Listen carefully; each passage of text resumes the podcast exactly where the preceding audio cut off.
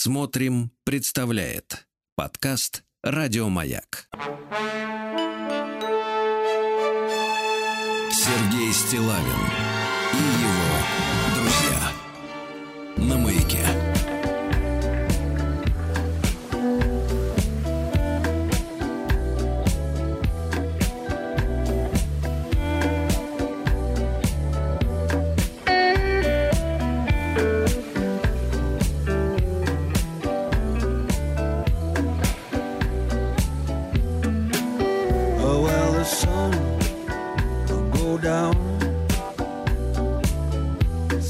celebration in the town tonight. All day long, they've been slaughtering.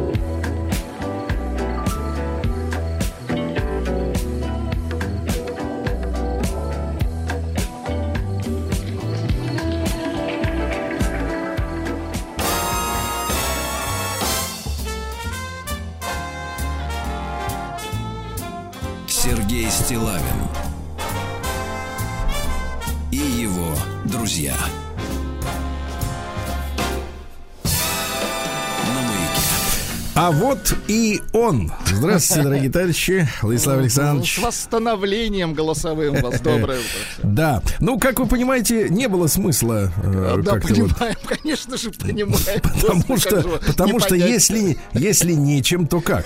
Если Согласен, нечем, то как? согласен. Я, честно говоря, завален вот сообщениями, значит, в моих соцсетях из серии «Где подкасты?»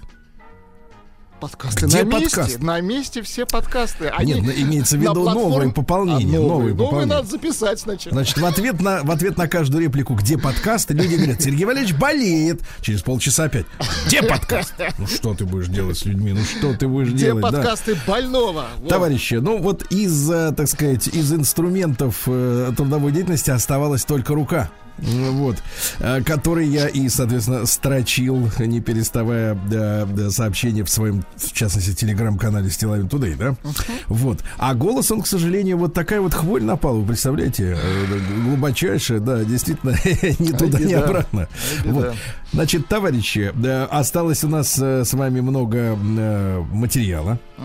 И новый материал приходит. И э, помните, вот незадолго до моего исчезновения Так, вот, э, произошел курьезный случай. Э, э, был эпизод, когда девушка опубликовала в своднической социальной сети объявление о том, что ищет молодого человека для поездок к бабушке. Да, да, да, да. Ну, потому что э, дело в том, что наши женщины, как я понимаю, да, э, несмотря на то, что там они все говорят на дворе 21 век или еще что-то, все равно их родители и- или старшие родственники, они их мучают постоянно вопросами, ну, когда ж ты, кобы- э, девушка, выйдешь замуж, когда ты принесешь нам приплод?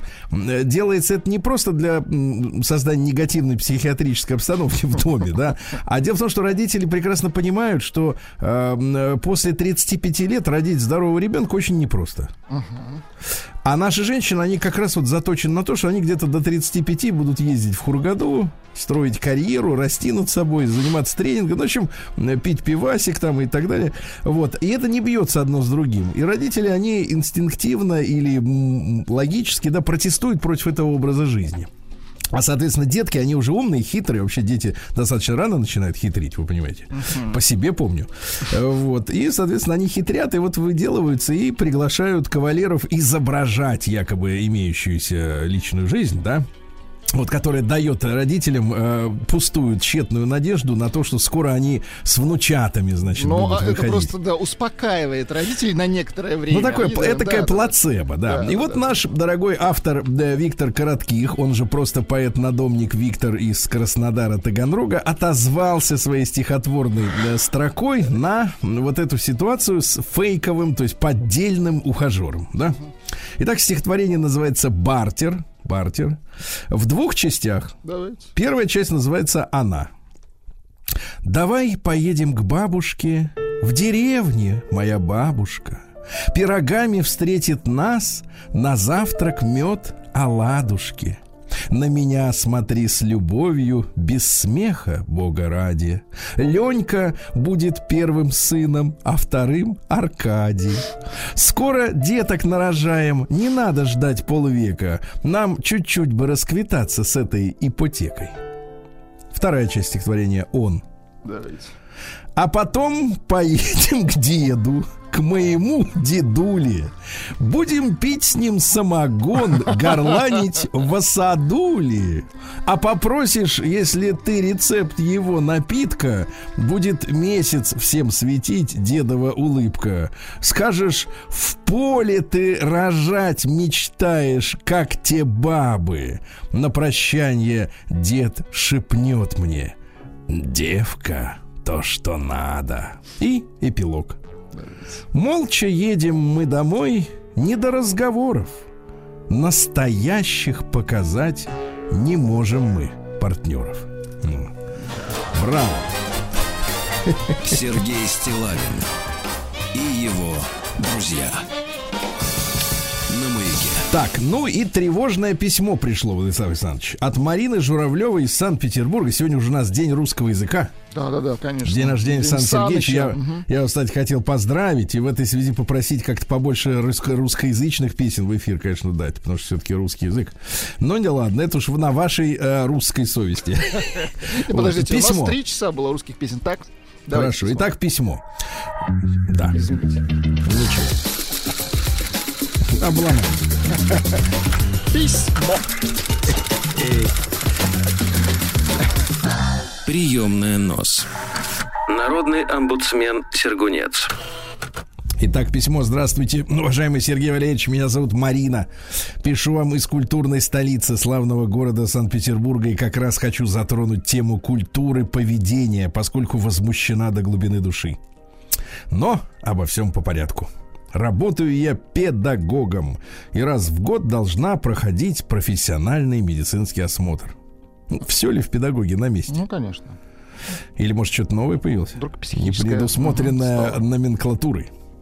Вчера как раз и произошло это знаменательное событие. Приехала в клинику заранее, оформила документы и стала методично проходить всех специалистов. Народу было очень много. Исключительно незнакомые педагоги из разных образовательных учреждений города. На каждом кабинете была вывешена вполне понятная надпись Очередь не занимать. Прием идет строго в порядке живой очереди. Я, как человек дисциплинированный, так и поступила. Честно отсидела в каждый кабинет как положено, а вот большинство коллег, в кавычках, причем исключительно женского пола, оказывается, либо читать не умеет, либо может требовать э, соблюдения правил исключительно со своих воспитанников или учеников. По-нашему хабалке. Практически все женщины рванулись занимать места в очередях к разным специалистам, тут же забывая, где и за кем они, собственно, стоят. Сразу же началась жуткая путаница. Вы бы слышали, я еще раз напомню, это Санкт-Петербург, культурная столица. Вы бы слышали, что говорили друг другу а, относительно вас здесь а, не стояло. Классика жанра, да. Но откуда эта классика просочилась в Санкт-Петербург? Где тот пылесос, который Э, Сергей высосал этих? э, бо- Боюсь предположить, ее завезли. И вот я и говорю, откуда их, так сказать, что за пылесос заработал в городе? Так вот, вы бы слышали, что, за, что говорили друг другу относительно вас здесь а, не стояло. Те, кто должен сеять разумное, доброе, вечное, на какие уловки они шли, лишь бы пролезть вперед. И ты знаешь, Владислав Александрович, ведь позорно вот наблюдать, да? Это как вот, знаешь, вот это все равно, что как вот человек в дорогом, красивом, э, хорошем костюме м, перебегает дорогу на красный свет. Знаешь, щ- значит, щемясь к земле, вот так, как какой-то пацан, как собака, как пес, поджав хвост, от, от пендаля, значит, бежит, да? Вот это то же самое. Стыдно, стыдно, педагоги, стыдно.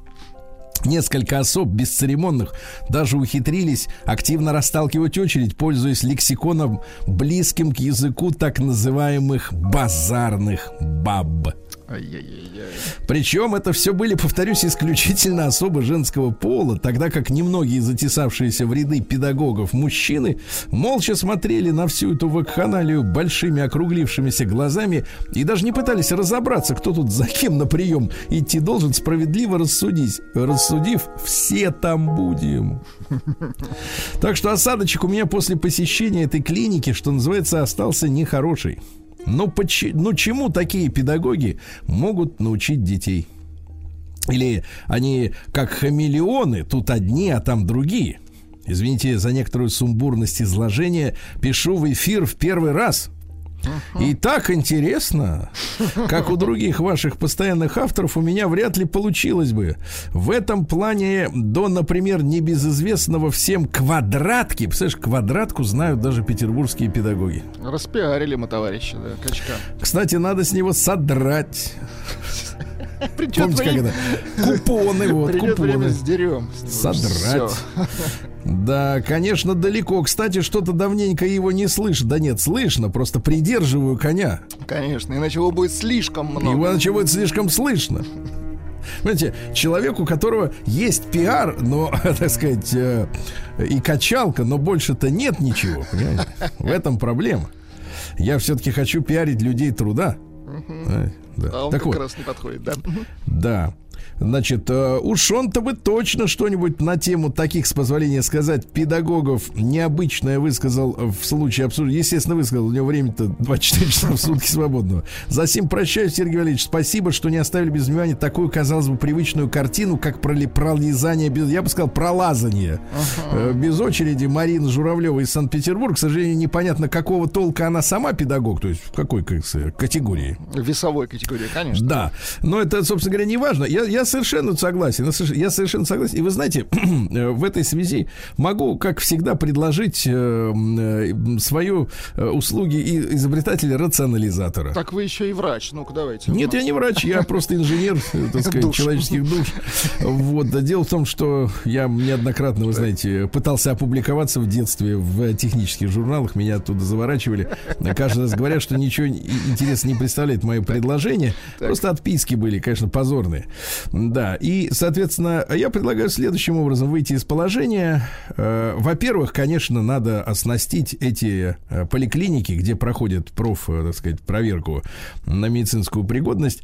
Во-первых, этими камерами веб-камерами желательно, да, А чтобы, например, знаете, как сейчас у детей есть же электронные дневники, вот, и есть, более того, в продвинутых местах есть веб-камеры. То есть родители, например, могут посмотреть, как там мой сыночка на уроке, например, рисования сидит, не чешется ли, да? Вот, не переписывается ли с кем-то на, на уроке. А, Так и, мне кажется, родителям нужно и ученикам э, да- дать доступ вот к такому виду видеопродукции. Ну, камеры со звуком, наверное, да? Конечно, Ну, так конечно, а- со звуком. Правда, единственное, придется запикивать в прямом эфире. То есть специально человек будет сидеть и пикать. Ну, просто... Ну, да, вот. А во-вторых, во-вторых- у нас появится видеозаписи, не более того. Вот да, у нас всего. будут видеозаписи, мы будем смотреть, как они себя ведут. Во-вторых, я бы, конечно, вот знаете, как у сегодня сотрудников ДПС, например, есть нагрудные камеры, Так. э, которые, значит, вот прикреплены к портупее, они пишут все, на что смотрит сотрудник. Значит, э, есть, конечно, там э, одна уловка интересная, когда камера говорит батарея разряжена. То есть она, соответственно, когда говорит батарея разряжена, значит, в принципе, Уже можно, как бы, можно Уже можно. Вот. И также учителям, в принципе, вот чтобы 24 на 7 просто. э, Потому что педагог, мне кажется, это тот, вот я сам причисляю в каком-то себя. смысле педагог, конечно. Конечно, конечно. Я считаю так, педагог не имеет права, извините меня, быть в классе одним, а в сортире другим. Слушайте, а можно я вот в защиту женщин, вот этих Давайте. прекрасных педагогов? Я так скажу, за здоровье, дорогие мои, нужно бороться. Вот что я вам скажу. Прием Здоровье, корреспонденции круглосуточно. Адрес стилавинсобакабк.ру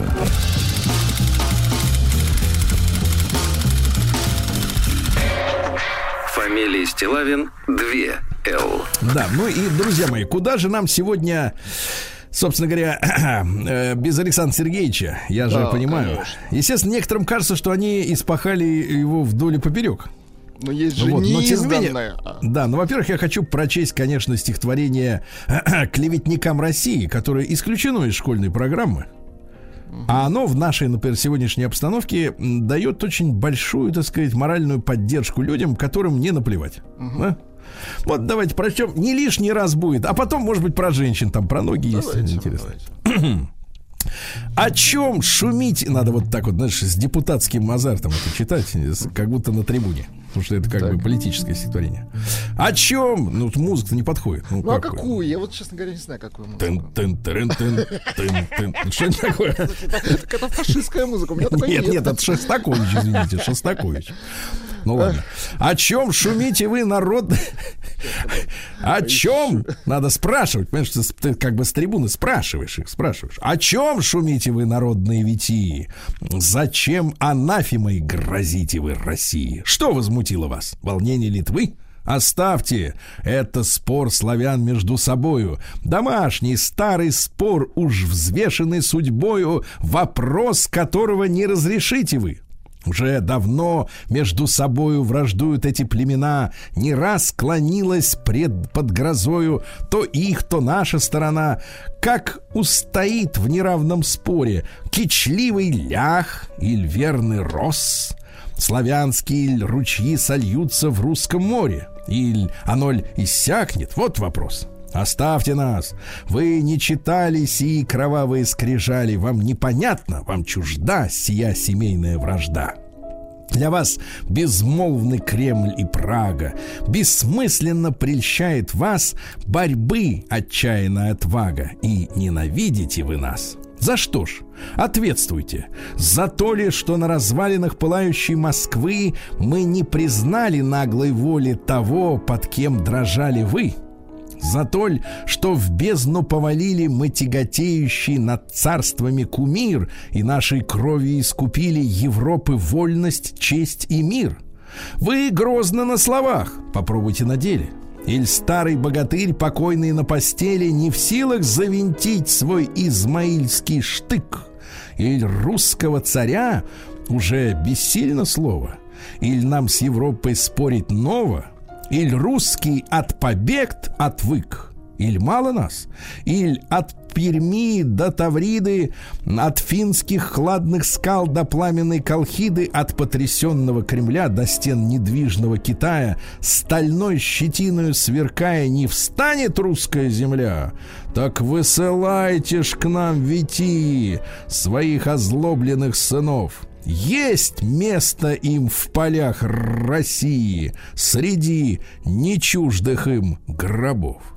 А? Как никогда актуально, да. Вот, видите как. Ну, а теперь обещанное, хорошо? Давайте чуть-чуть. Вот, обещанное. Например, вот смотрите, про лето. Давайте сейчас лето, сейчас жару обещают, что чуть ли не 28 градусов. То, теперь пугает, что жарой, да-да-да. да, то мерзли, то жара. Он пусть определится, подполковник, да. Ох, лето красное, любил бы я тебя, когда б не да пыль, да комары, да мухи. Ты все душевные способности губя наш, нас мучаешь, как поля мы страждем от засухи. Лишь как бы напоить да освежить себя Иной в нас мысли нет И жаль зимы старухи И проводив ее блинами и вином Поминки ей творим мороженым и льдом а? Очень хорошо. Мгм. Очень хорошо. Давайте, вот давайте про, про женщину все-таки. Да. Каждый пусть вспомнит свое. Когда в объятия мои твой стройный стан я заключаю, и речи нежной любви тебе с восторгом расточаю, безмолвно от стесненных рук освобождая стан свой гибкой. Ты отвечаешь, милый друг, мне недоверчивой улыбкой, прилежно в памяти храня измен печальные предания. Ты без участия и внимания уныло слушаешь меня, кляну коварные старания преступной юности моей и встреч условных ожиданий в садах, в безмолвии ночей, кляну речей любовный шепот стихов таинственный напев и ласки легковерных дев, и слезы их, и поздний ропот. А? Шикардос. Мгм. Вот, Александр Сергеевич, естественно, с днем рождения, да? Вот, ну и мы сегодня обязательно с вами отдельно, товарищи, поговорим о том, что же он такое сделал с русским языком, что мы до сих пор ему вот так вот п- благодарны. Да. Дорогие товарищи, сегодня у нас 6 июня, сегодня Пушкинский день, день русского языка. На этом языке мы с вами разговариваем. Всех с праздником, да. Да, все, кто говорит, Кто понимает. ну и, их тоже, кто понимает, да. Но Сегодня день памяти блаженной Ксении Петербургской, да. Сегодня Всемирный день борьбы с вредителями. Мы сегодня обязательно поговорим, товарищи, о вредителях. Это кто ж такие вредители? Ну вот хотелось бы, конечно, уголовную статью Не, не тему. партнеры. Да, ну вот ходят там, подъедаются, да. Э, День гордости атеиста сегодня. Вот с вашей точки зрения, чем горд атеист? Вот непонятно. Это надо у атеиста спрашивать. Мгм. Вот. Ну, наверное, тем, что атеисты есть. Ну, Вот тем, что вот он всё- вот всё. такой вот, не Да. такой, Сегодня все. день украинского журналиста. Ну, мы помним замечательного журналиста Олесю Бузину, например. Вот был такой мужчина. Застрелили во дворе дома. Э, День высадки союзников в Нормандии. Во Франции вспоминают, как высаживались. Долго Вот. они готовились, долго. Да. Июньский выходной в Ирландии. Ну, это тогда у них был, прежде это Духов день, религиозный праздник. А в 73 году решили, ну, что-то как-то вот э, просто будет понедельник По- безработный. Попроще. Мгм. Да. День очков сегодня, вот смотрю. Вот скажите просто, Владислав Да. Александрович, вы же всю жизнь-то ходили как бы без очков, и тут, значит, приобщились к этой культуре. Вот скажите, после, вижу. вот э, как это, как это вот, когда на носу вот сидит? Слушайте, вот ну это? иногда как бы прикольно, но надоедает, честно говоря. Неудобно. Неудобно, Неудобно, да? надоедает. Неудобно. Понимаю. День рождения электрического утюга. Сегодня в Хорошо. Японии день брата. Вот я знаю, у вас есть брат. Да. Да. Вот, Но он не плохо себя- японский, он отечественный. Плохо себя вел в вашем Да детстве. этот почему? Да прекрасный Плохо, я помню, издевался Да над ладно. День автокинотеатров. Это когда сидишь в машине с женщиной. И покупать Там билет, кино. значит, не нужно, да? Ага. День, день Тетриса сегодня вот отмечается. День рисования драконов чушь. День осведомленности о голоде. Ну, для тех, видимо, кто сыт, им надо напомнить о том, что бывает иначе. День физических упражнений в садоводстве. Ну, встал в раскоряку и Это давай полезно, дергать. да. И дерево хорошо, и тебе. Да мне дерево, там паразитам всем этим. Хорошо. День игрушки йо-йо. Ее Вот. У нас. Был ее мобиль, теперь ее игрушка. Праздник Топтуна сегодня. Хорошо. Вот хороший праздник, да. День, э, слава богу, сегодня понедельник. Вот видите, какой, да. Ну и русский народный праздник Свобориное дерево. Так называли шиповник. Понимаете? Шиповник, да-да-да. Вот. Было принято подходить сегодня к кусту шиповника, чтобы избавиться от печали. Ясно? Ну, за дело, товарищи. Сергей Стилавин и его друзья. На маяке. А ну что же, в 1599 году родился Диего Веласкес, э, великий испанский живописец. Вот, вот э, впал в уныние в свое время. А чего так? Ну, как-то не все время же веселиться. Краски да. пропали. Да, может, кисть куда-то завалилась там под плинтус, да. Вот. Ну, а что? Ну, хороший, хороший автор, да, дорогой ныне. Вот. А в 1664-м Новый Амстердам в этот день стал Нью-Йорком. Отсюда какой вывод? Что территорию отжали у голландцев, правильно? А те э, не собираются, интересно, вернуть. Нью-Йорк. Да, наверное, не потянут. Сначала надо, чтобы Манхэттен отдали индейцам, а потом Да, уже да, как-то да. и раздербаним.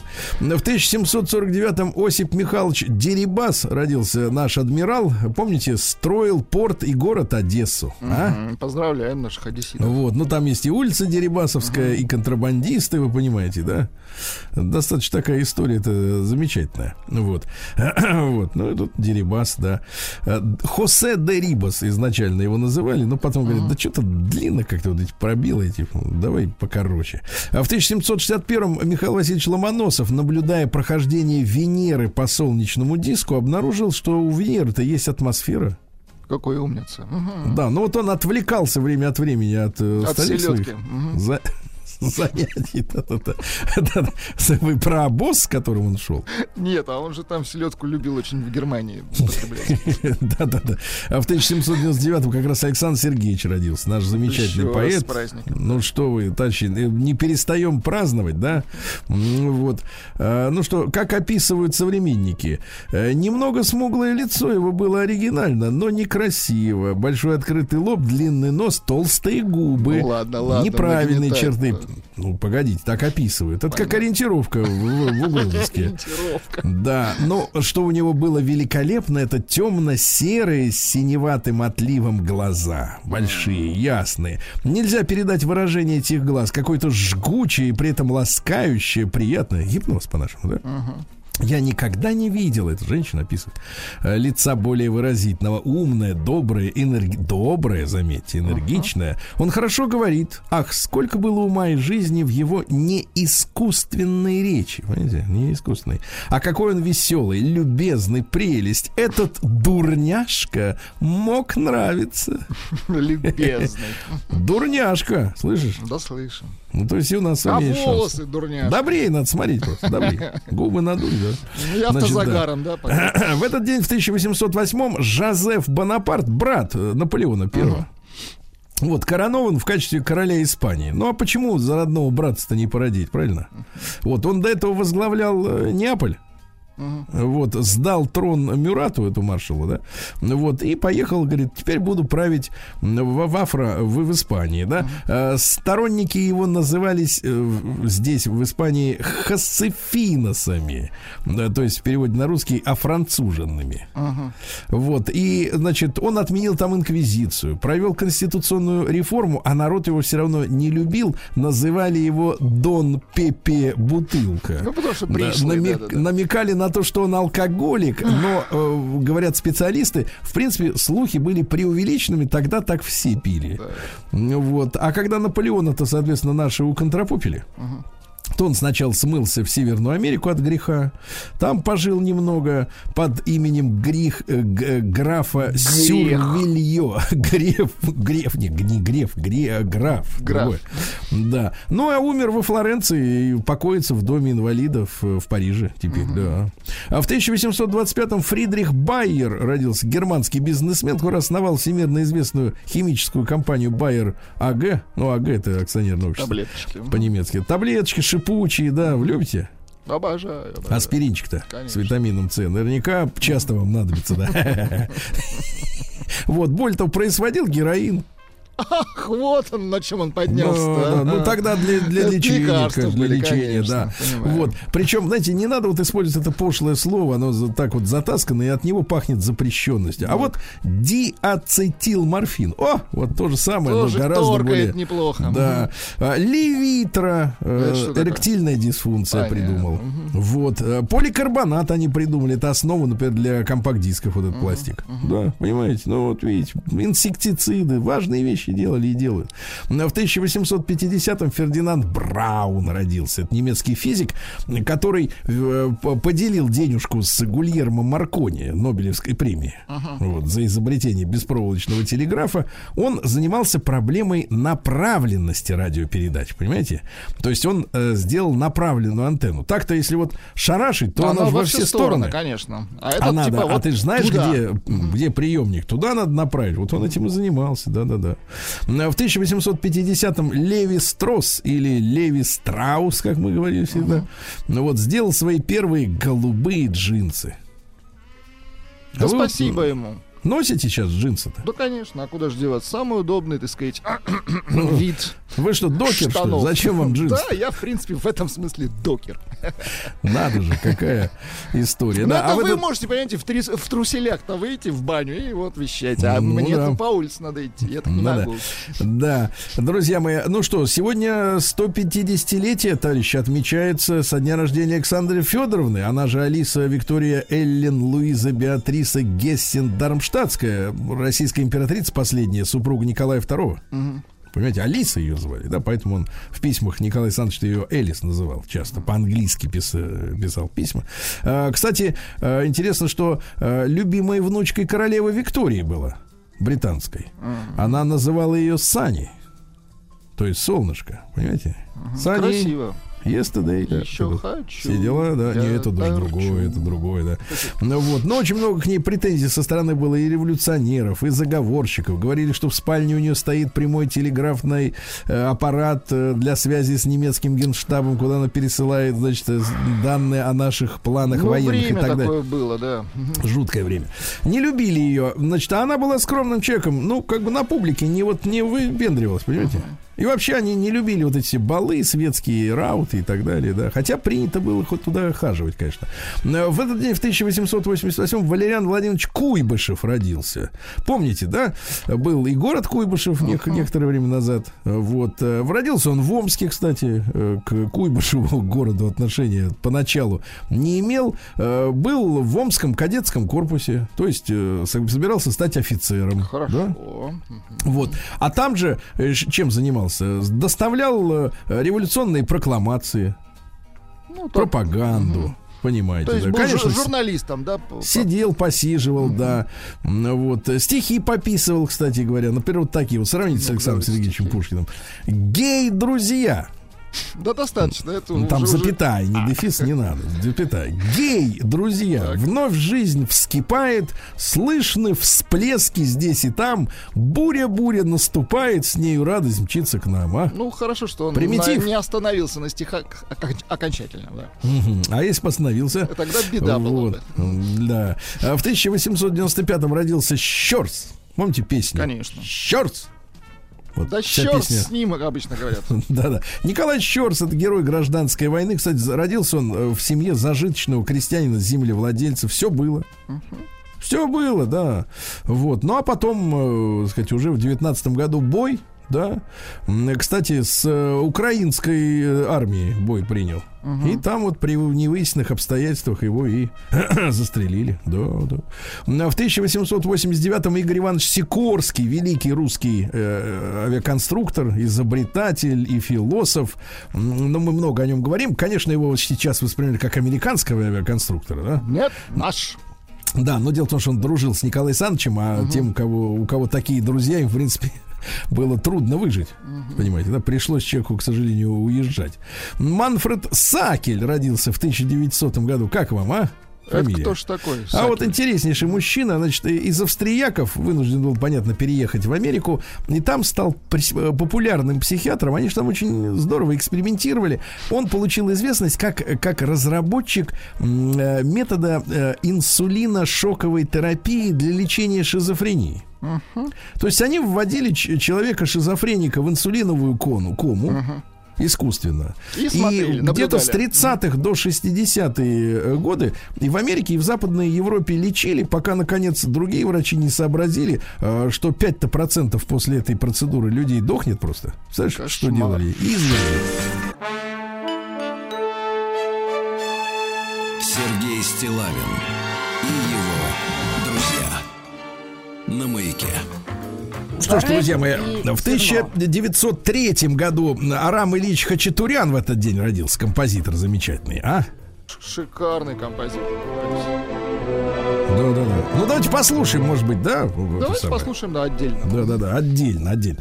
А в 1904 году Татьяна Ивановна Пельцер родилась, народная артистка Советского Союза. Да, вот такая Гениальная история. артистка, да? Да-да-да, не чита вот этим сейчас, вот этим. Новомодным. Ага. Да кто и сказал, что они модные-то? Хм.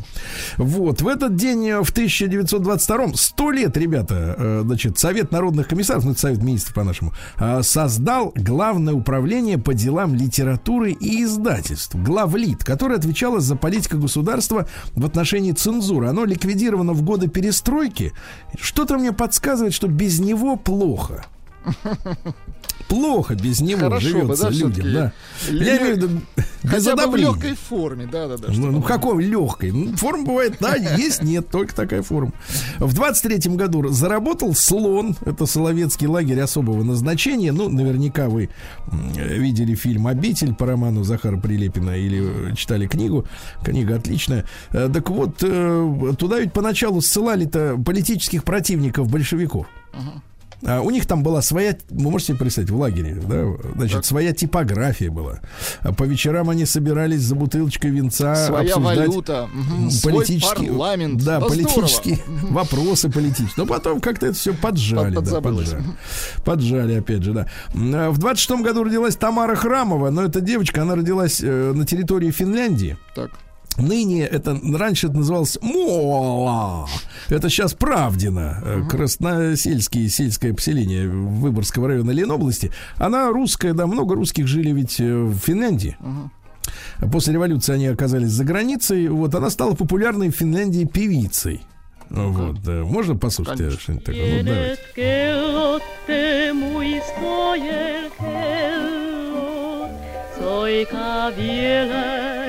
На родном, очень хорошо. Да, чуть-чуть. Вот, пусть люди, пусть голос, ухо привыкнет к языку.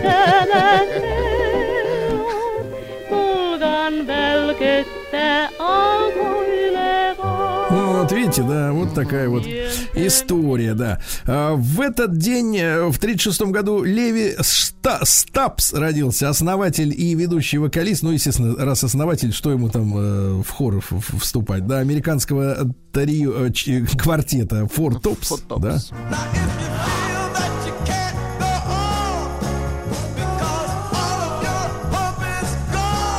Во-во. Известный Да-да-да. хиток, да. А, Ну что, 75 лет сегодня Барри Каримычу исполняется. Поздравляем. Вот. Есть что-нибудь из прошлого? Белоусов. Там Каримыч на бас-гитаре. А, не, не на бас-гитаре. На чем он играл? На барабанах. На всю. На все. Поет Белоусов.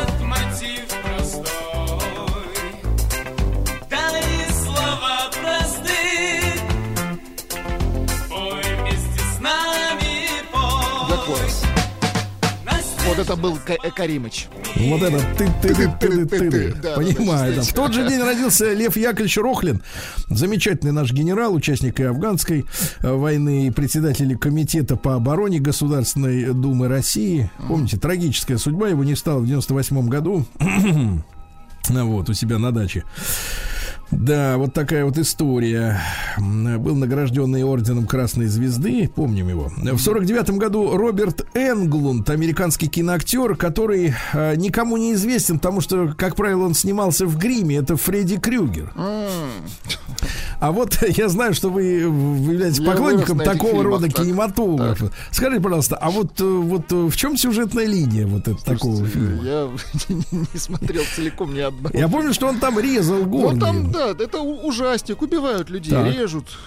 А почему он сам, вот Фредди, был э, настолько вот э, корявым, пупырчатым? Что с ним? Ну, потому что если снять вот эту маску, видимо, слишком приятная ли- внешность. Нет, нет, лицо, я понимаю. И тогда Да, не понимаю. страшно, не страшно. Уклоняетесь, да.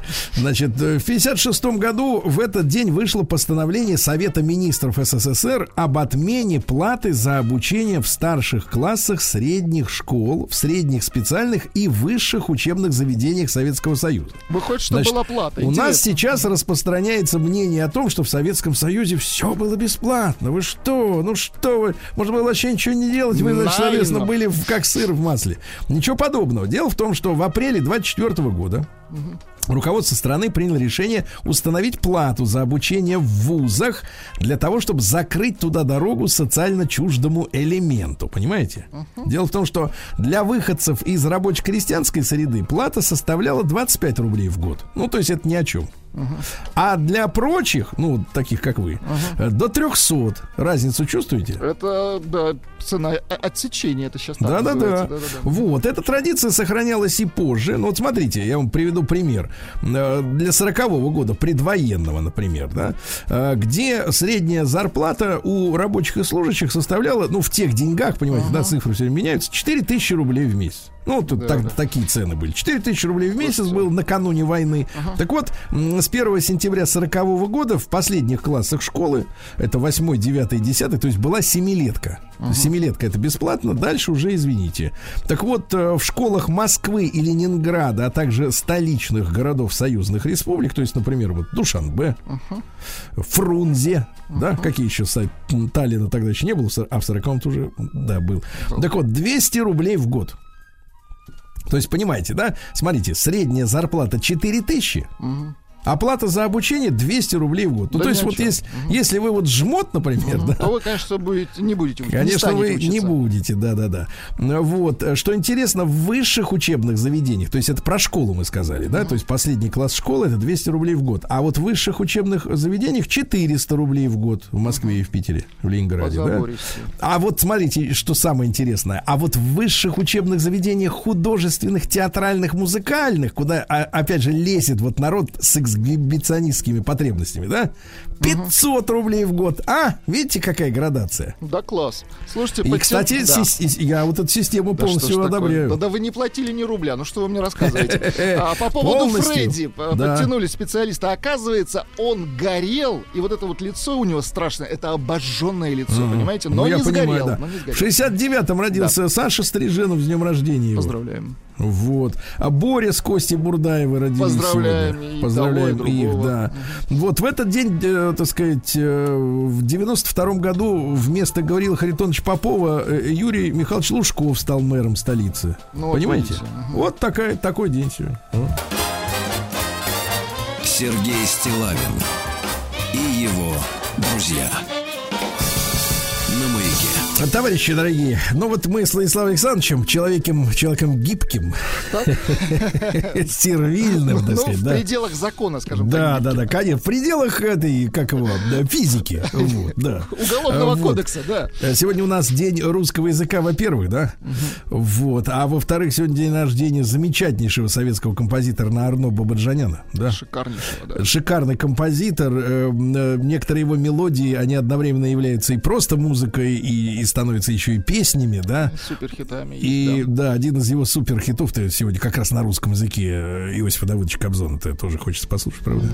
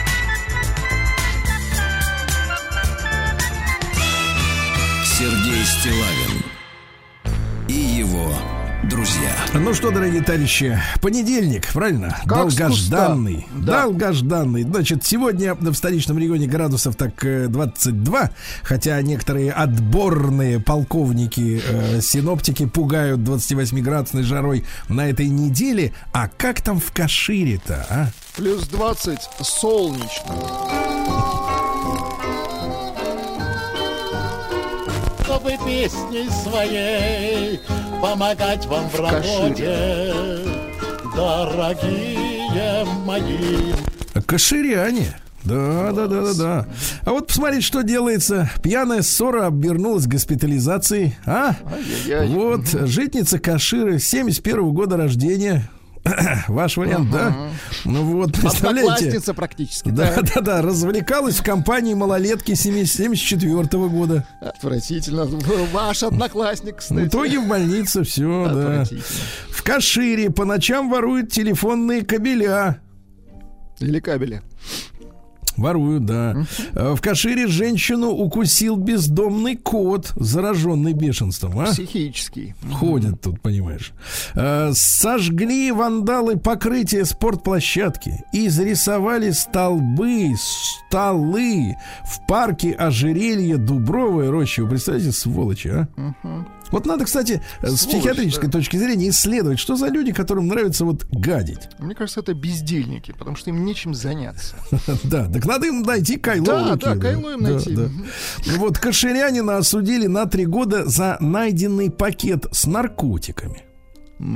Не сумел доказать, что, видимо, только нашел. Дурная находка, да. Да, да, не надо брать чужое, пусть лежит. Да, Каширянин, эм, обвиняемый в краже, приговорен к условному сроку и обязан теперь пройти курс от алкозависимости, Хорошо. понимаете, да?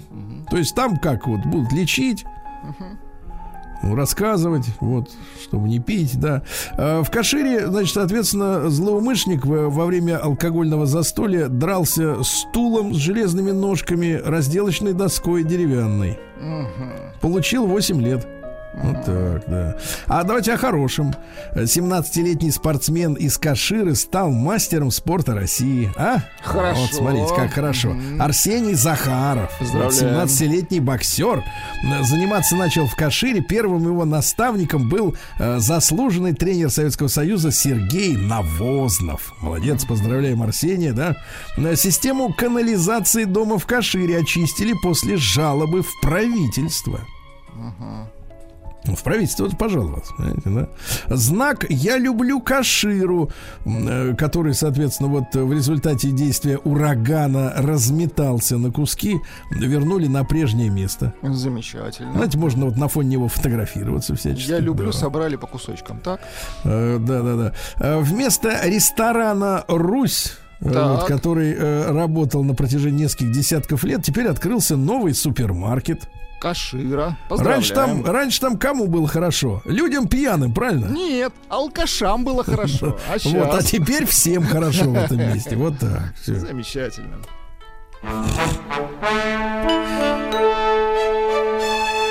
Сергей Стилавин Кашира, ты друзья. На маяке. А, так вот, э, значит, э, тут выяснили, что на финале Кубка России э, артистки пели под фонограмму. Вот. Подождите, Кубок России, артистки пели. Это культурное, спортивное Это мероприятие. спортивное мероприятие с участием, а, а, значит, звезд культуры. Так там можно как угодно петь. Это. Комментатор Уткин объяснил, Так. почему же они пели под фонограмму. Ну, то есть, как бы, э, то, что они пели, никто не слышал. Я перевожу на Никто не язык. сомневается, что они пели под фонограмму. Никто не сомневается, что они пели, но вы слышали, они все-таки запись, Так, да. Так вот, э, Вася сказал, что живой звук дорог. Дорог живой звук. Понимаешь? виднее. Конечно. Вот. В Бурятии подросток несколько дней проходил с гвоздем в бронхах. Представляете, 15-летний мальчишка. Несколько дней, так сказать, э, назад случайно проглотил канцелярский гвоздик с пластмассовой шляпкой, знаете, которым вот в офисах прикалывают. Махонький такой, знаем. Да, а он вот в него провалился, вдохнул неправильно. Да, да, да. Нарколог назвал наименее вредный в летний сезон алкогольный напиток. Тут надо сказать следующее, что вообще алкоголь зло. Конечно, конечно. Но, Но, но, но, если есть жаркую погоду, если выбирать, пачка, так. если выбирать, то нарколог Евгений Брюн вот э, заявил, что белое сухое вино с водой и лимоном. Чем больше, кстати, воды и лимона, тем безопаснее. можно в, лучше лимон, во- в лимон накапать.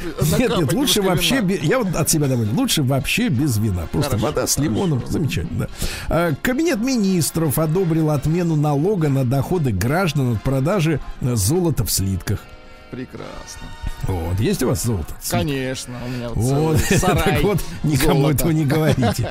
Э, Депутат, э, депутат, э, значит, соответственно, Пискарев, это у нас глава комиссии Госдумы по расследованию фактов вмешательства иностранных государств в наши внутренние дела, рассказал, что иноагенты подлые вовлекают в экстремизм детей через азбуку.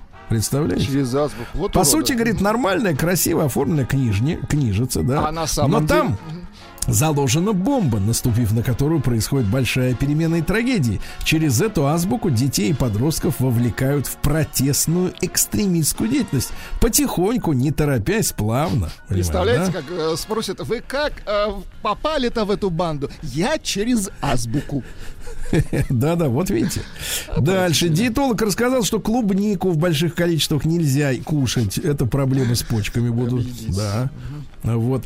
Обкушался клубники.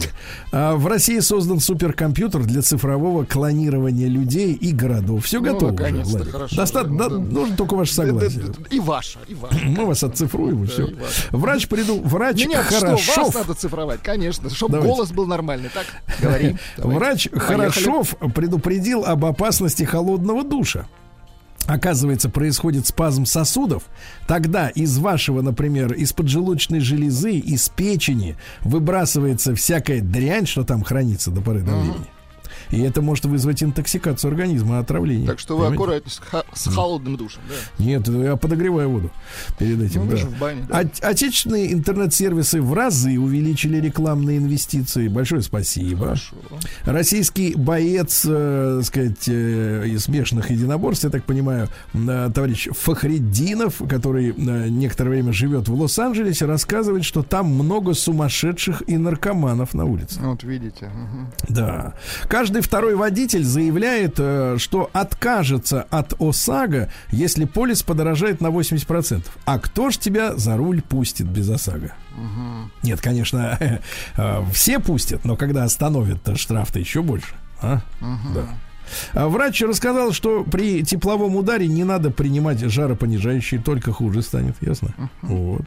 Две трети российских мужчин, наконец-то статистика вышла, Владуля, а, российских мужчин одобряют разделение счета на первом свидании. Ну, наконец-то, вы видите, добились 66 своего. процентов уже, да-да-да. Среди женщин еще кочевряжется, там Ну, только ничего, 47 процентов за. Ну ничего, мы этот э, переломим Либо не хребтину. ешь, либо плати. Вот Да. вот. Юрий Лоза назвал россиян, которые являются потомками древних гигантов. Это Николай Валуев и волейболистка Екатерина Слушайте, мне кажется, нам нужна рубрика а, «Природа с Юрой, с Юрией Лозой». С Юрием Эдуардовичем. Да, да. да, да, Николай Басков, 45-летний, заявляет, что вместо ботокса пользует пиявок. Вот. Хорошо, хорошо, да. А вот, что интересного еще. Фитнес-тренер назвал самое эффективное упражнение для увеличения ягодиц. Но если ваши не разрослись, Ну, то приседание на в тренажере Смита. Ну, такая вот, э, ну, такое. Такой да, с- да. В Госдуме предложили уточнить список нарушений правил дорожного движения, которые фиксируются камерами. Вот. Дело в том, что вот депутат есть у нас э, Ярослав Нилов, да, он говорит, что непонятно, за какие камеры могут штрафовать, за какие нет, за ремень могут, нет. Надо уточнить. Нет, не путаница есть, понимаете? Мгм. А дачники, э, 80% наших дачников планируют высадить в этом году больше овощей и фруктов, чтобы полегче было, понимаете, да? Правильно, молодцы. Вот, дальше. В утконосе, ну вот этот заголовок, который меня привел просто в восторг. Вы послушайте. в утконосе назвали минимальную стоимость покки. Поке. Слушайте, а что за людей вот обслуживает эта компания? Э, Значит, э, я понимаю, значит, стоимость продуктового набора для борща, да, для винегрета, э, в конце концов, для сельди под шубой. Но когда нам говорят, А что вот минимальная стоимость паке, это что за люди? Они что, едят паке? Вы знаете, что это такое? Вот нет, конечно. Да мне Не- запрещено. не надо вам знать. Запрещено. Туда, туда, пр- представляете, туда ведь в это паке, как говорится, паке да бабанька, значит, э, входит слабосоленая семга, авокадо. Вы, Вы-то представляете? откуда знаете про это? Вам Да не я читаю стыдно? новость. Читаю новость. Я вообще понять не что такое пакет. Покедова Дальше, эм, э, дальше, что интересного. Э, Биолог Карань развеяла мысль о том, что клещи падают с деревьев. А откуда они падают? С травы. Вот. Врач, врач рассказал, что делать, если таракан заполз к вам в ухо. Э, Дело в том, что как понять, что заполз? В ушах дискомфорт, боль, зуд и ползающее чувство в слуховом проходе. Вот сразу бежать к отоларингологу самому ни в коем случае, да. Дальше э, э, рыбный ритейлер, ну то есть розничный продавец, назвал самую бюджетную рыбку для приготовления на мангале. Ну, значит, некоторым людям не хочется жарить постоянно эту шашлычину. Вот. Значит, из недорогих видов рыб на мангале лучше всего получаются карасик, карп, судак, скумбрия, черноморская кефаль, барабуля. А самое дешевое, ну, чтобы совсем вот не напрячь. Например, надо гостей накормить, при- припер. Мгм, так. Карасик. Карасик. Карасик, да-да-да. А, Назван дешевый напиток от камней в почках. Вода с лимончиком. А? Без добавлением вина. Без вина, да-да-да. Кстати, в каких э, рыбах больше всего паразитов? Потому что можно, знаешь, карасиком вот так вот по- покушать карасик. Гельминтов нахвататься. А потом паучок-то, не, не паучок, этот э, червячок, да, залезет в голову и будет там ползать, у вас будет ползающее ощущение в голове. Так вот, плотва, ясь, лещи и опять же вот эти карасики. Понимаете? Осторожно. Вот чем они хороши. Осторожно, да, да, да. Дальше, э, друзья мои, что стоматолог рассказал о неожиданной пользе жвачки с сахарозаменителем. Оказывается, заменитель сахара обманывает бактерию. Вы когда жуете, да, бактерии, которые у вас сидят во рту, они бросаются этот, э, как бы принимают его за сахар, начинают его переваривать. Но, но энергии бактерий на переваривание молекулы сахарозаменителя уходит в несколько раз больше, э, чем э, если бы это был сахар. В итоге э, бактерия не получает той энергии, которую хочет получить, переваривая, и изматывает себя и дохнет. Представляете? Класс. Вот, ну и давайте еще пару сообщений. Во-первых, э, что нужно есть, чтобы отпугивать комаров? Я вам Так скажу так, что не только комаров, но и всех остальных. Конечно, Это горох. лук и перец чили надо постоянно жевать, чтобы ваше тело пахло. Понимаете, да? А неприятно для комаров. Дальше. Режиссер, представляете, Переверзев раскрыл детали съемок фильма «Брат 3». Ну И зачем? вот на этом месте Ну я... зачем? Нет, не зачем. Суть не в этом. Это никакого отношения не имеет к тому. Значит, тут цитата следующая. Инвестор. Тут же, видите, в кино самое главное, инвестор, чтобы был конечно. человек, который бабки даст. Инвестор, говорит, посмотрел материалы для съемок и сказал, слушай, это же чистая братовщина. Если ты назовешь фильм «Брат 3», я дам тебе денег. Представляете? Вот так вот, вот так вот в искусстве решающую роль имеют финансисты, да? Так вот, кто там снялись? Там сни- снялись звезда сериала «Кадетство», финалист четвертой фабрики звезд и самое главное Эрик Робертс. На роль бомжа приглашали Илона Маска, но тот не смог, он в это время был занят. Крепкое кино, я смотрю, должно получиться. Да. Ну и давайте еще пару сообщений, буквально. Э, вот одно сообщение. От- отзывает почти миллион автомобилей по все- миллион автомобилей по всему миру из-за проблем с тормозами. Но я так понимаю, что у нас не отзываются, потому что сервис, э, так сказать, э, Не видимо, работает. обслуживает. Не работает временно пока. да.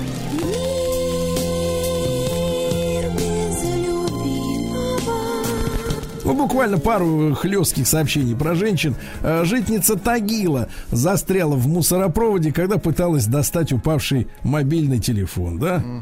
Ну и о хорошем. Э, Певица Анастасия, э, фамилия не указывается, пожаловалась, что ей отказали в пенсии.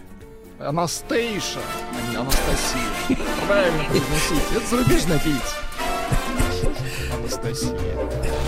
Новости капитализма. Да, американские солдаты э, в 45 году украли у 13-летней девочки торт и через 77 лет вернули, когда ей исполнилось 90. Да не нужен Ну, ей уже торт этот. Но солдаты не те. Сволочь, солдаты не те, да. А Пентагон, вот смотрите, на заметку нашим э, специалистам по сотовым сетям. Пентагон планирует использовать гражданские сети 5G для организации военной связи. Как вы думаете? Не нужна нам эта сеть. Как вы думаете, наши вышки 5G будут передавать нужные Пентагону сведения с нашей территории или нет? Это интересно, об этом стоит задуматься. А, дальше. А, хирурги пришили пациенту ухо, напечатанное на 3D принтере. Ух ты. Ничего себе. Хотите попробовать? Конечно. Два. Да. Давайте вам, чтобы вы лунтиком Ну были. давайте начнем с вас. Вот. Да, у меня пока нет места просто. Да есть у вас место. Есть у вас прекрасные уши. Мы их заменим, распечатаем. Да. Дальше. Американец э, 45-летний застрелил врача, хирурга, своего врача, из-за того, что после операции у него болело. Видите, Хорошо. их нравы, да. Ну и давайте о хорошем. Э, Суд в Калифорнии постановил считать шмелей рыбами. Ну, Достаточно. наконец-то. Мы ждали.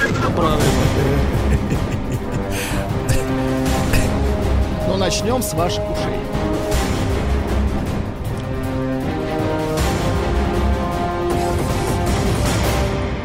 Россия криминальная. Ну что, товарищи, жители Новосибирска посадят за кражу париков на 9 миллионов рублей. Слушайте, это прибыльный бизнес, я смотрю. Парики. Ну да, да. Вот, у москвича угнали Мерседес, пока инспекторы ДПС составляли на него протокол. Вышел из машины, пассажиры пересели и уехали. Прекрасно. Да, неизвестно, завершили ли оформление протокола, да, э, сотрудники. А в Барнауле ребенок попал в больницу после того, как воспитатель ударил его ложкой, воспитательница, э, ложкой по лбу. А? Кошмар. О, вот ужас, да. А вот были бы у нас, кстати говоря, деревянные ложки, как в старе. Или Может, и обошлось бы. да, многоразовые. Нет, пластмассовые это оскорбительно. Они За- общ- Зато не Да. больно. Да. В Москве завершилось расследование дела, как э, банки, банкиры обман- обманули хоккеиста Радулова на полтора миллиарда рублей. Интересно, как? Как, как обманули? Ну, сама схема просто интересует. Нет, да. интересно, откуда они у него взялись. Вот что интересно. о, Видите, каждого интересует свое. У хоккеиста эти деньги при рождении уже. Да, давайте жесть. В Давайте. Петербурге водитель внедорожника кувалдой уничтожил въехавший в его дорогую машину самокат. Кошмар. Чтобы больше он ни в кого уже никогда не въехал, да. Дальше, ребят, проведите, пожалуйста, с детьми э, работу. А В Питере школьница воспользовалась советами из интернета, чтобы похудеть. Она собралась на море и решила привести себя в форму. 13-летняя девочка. В интернете ей посоветовали принять 15 таблеток обезболивающих препаратов. В итоге девочка в реанимации. Жесть какая. Так что посоветуйте детям не слушать советы идиотов из интернета. Правильно? Да. Ну и что-нибудь еще хорошее. Эм, При разделе имущества Волгоградка спрятала от бывшего мужа иномарку своего папаши. Так, Понимаете? Вот. Ну и, Владик, тревожное сообщение. В Екатеринбурге, вот опять город э, замечательный, да? В Екатеринбурге мужчина выкинул из окна автомобиля кота в полиэтиленовом пакете. вот урод, а! Кота, его надо было выкинуть.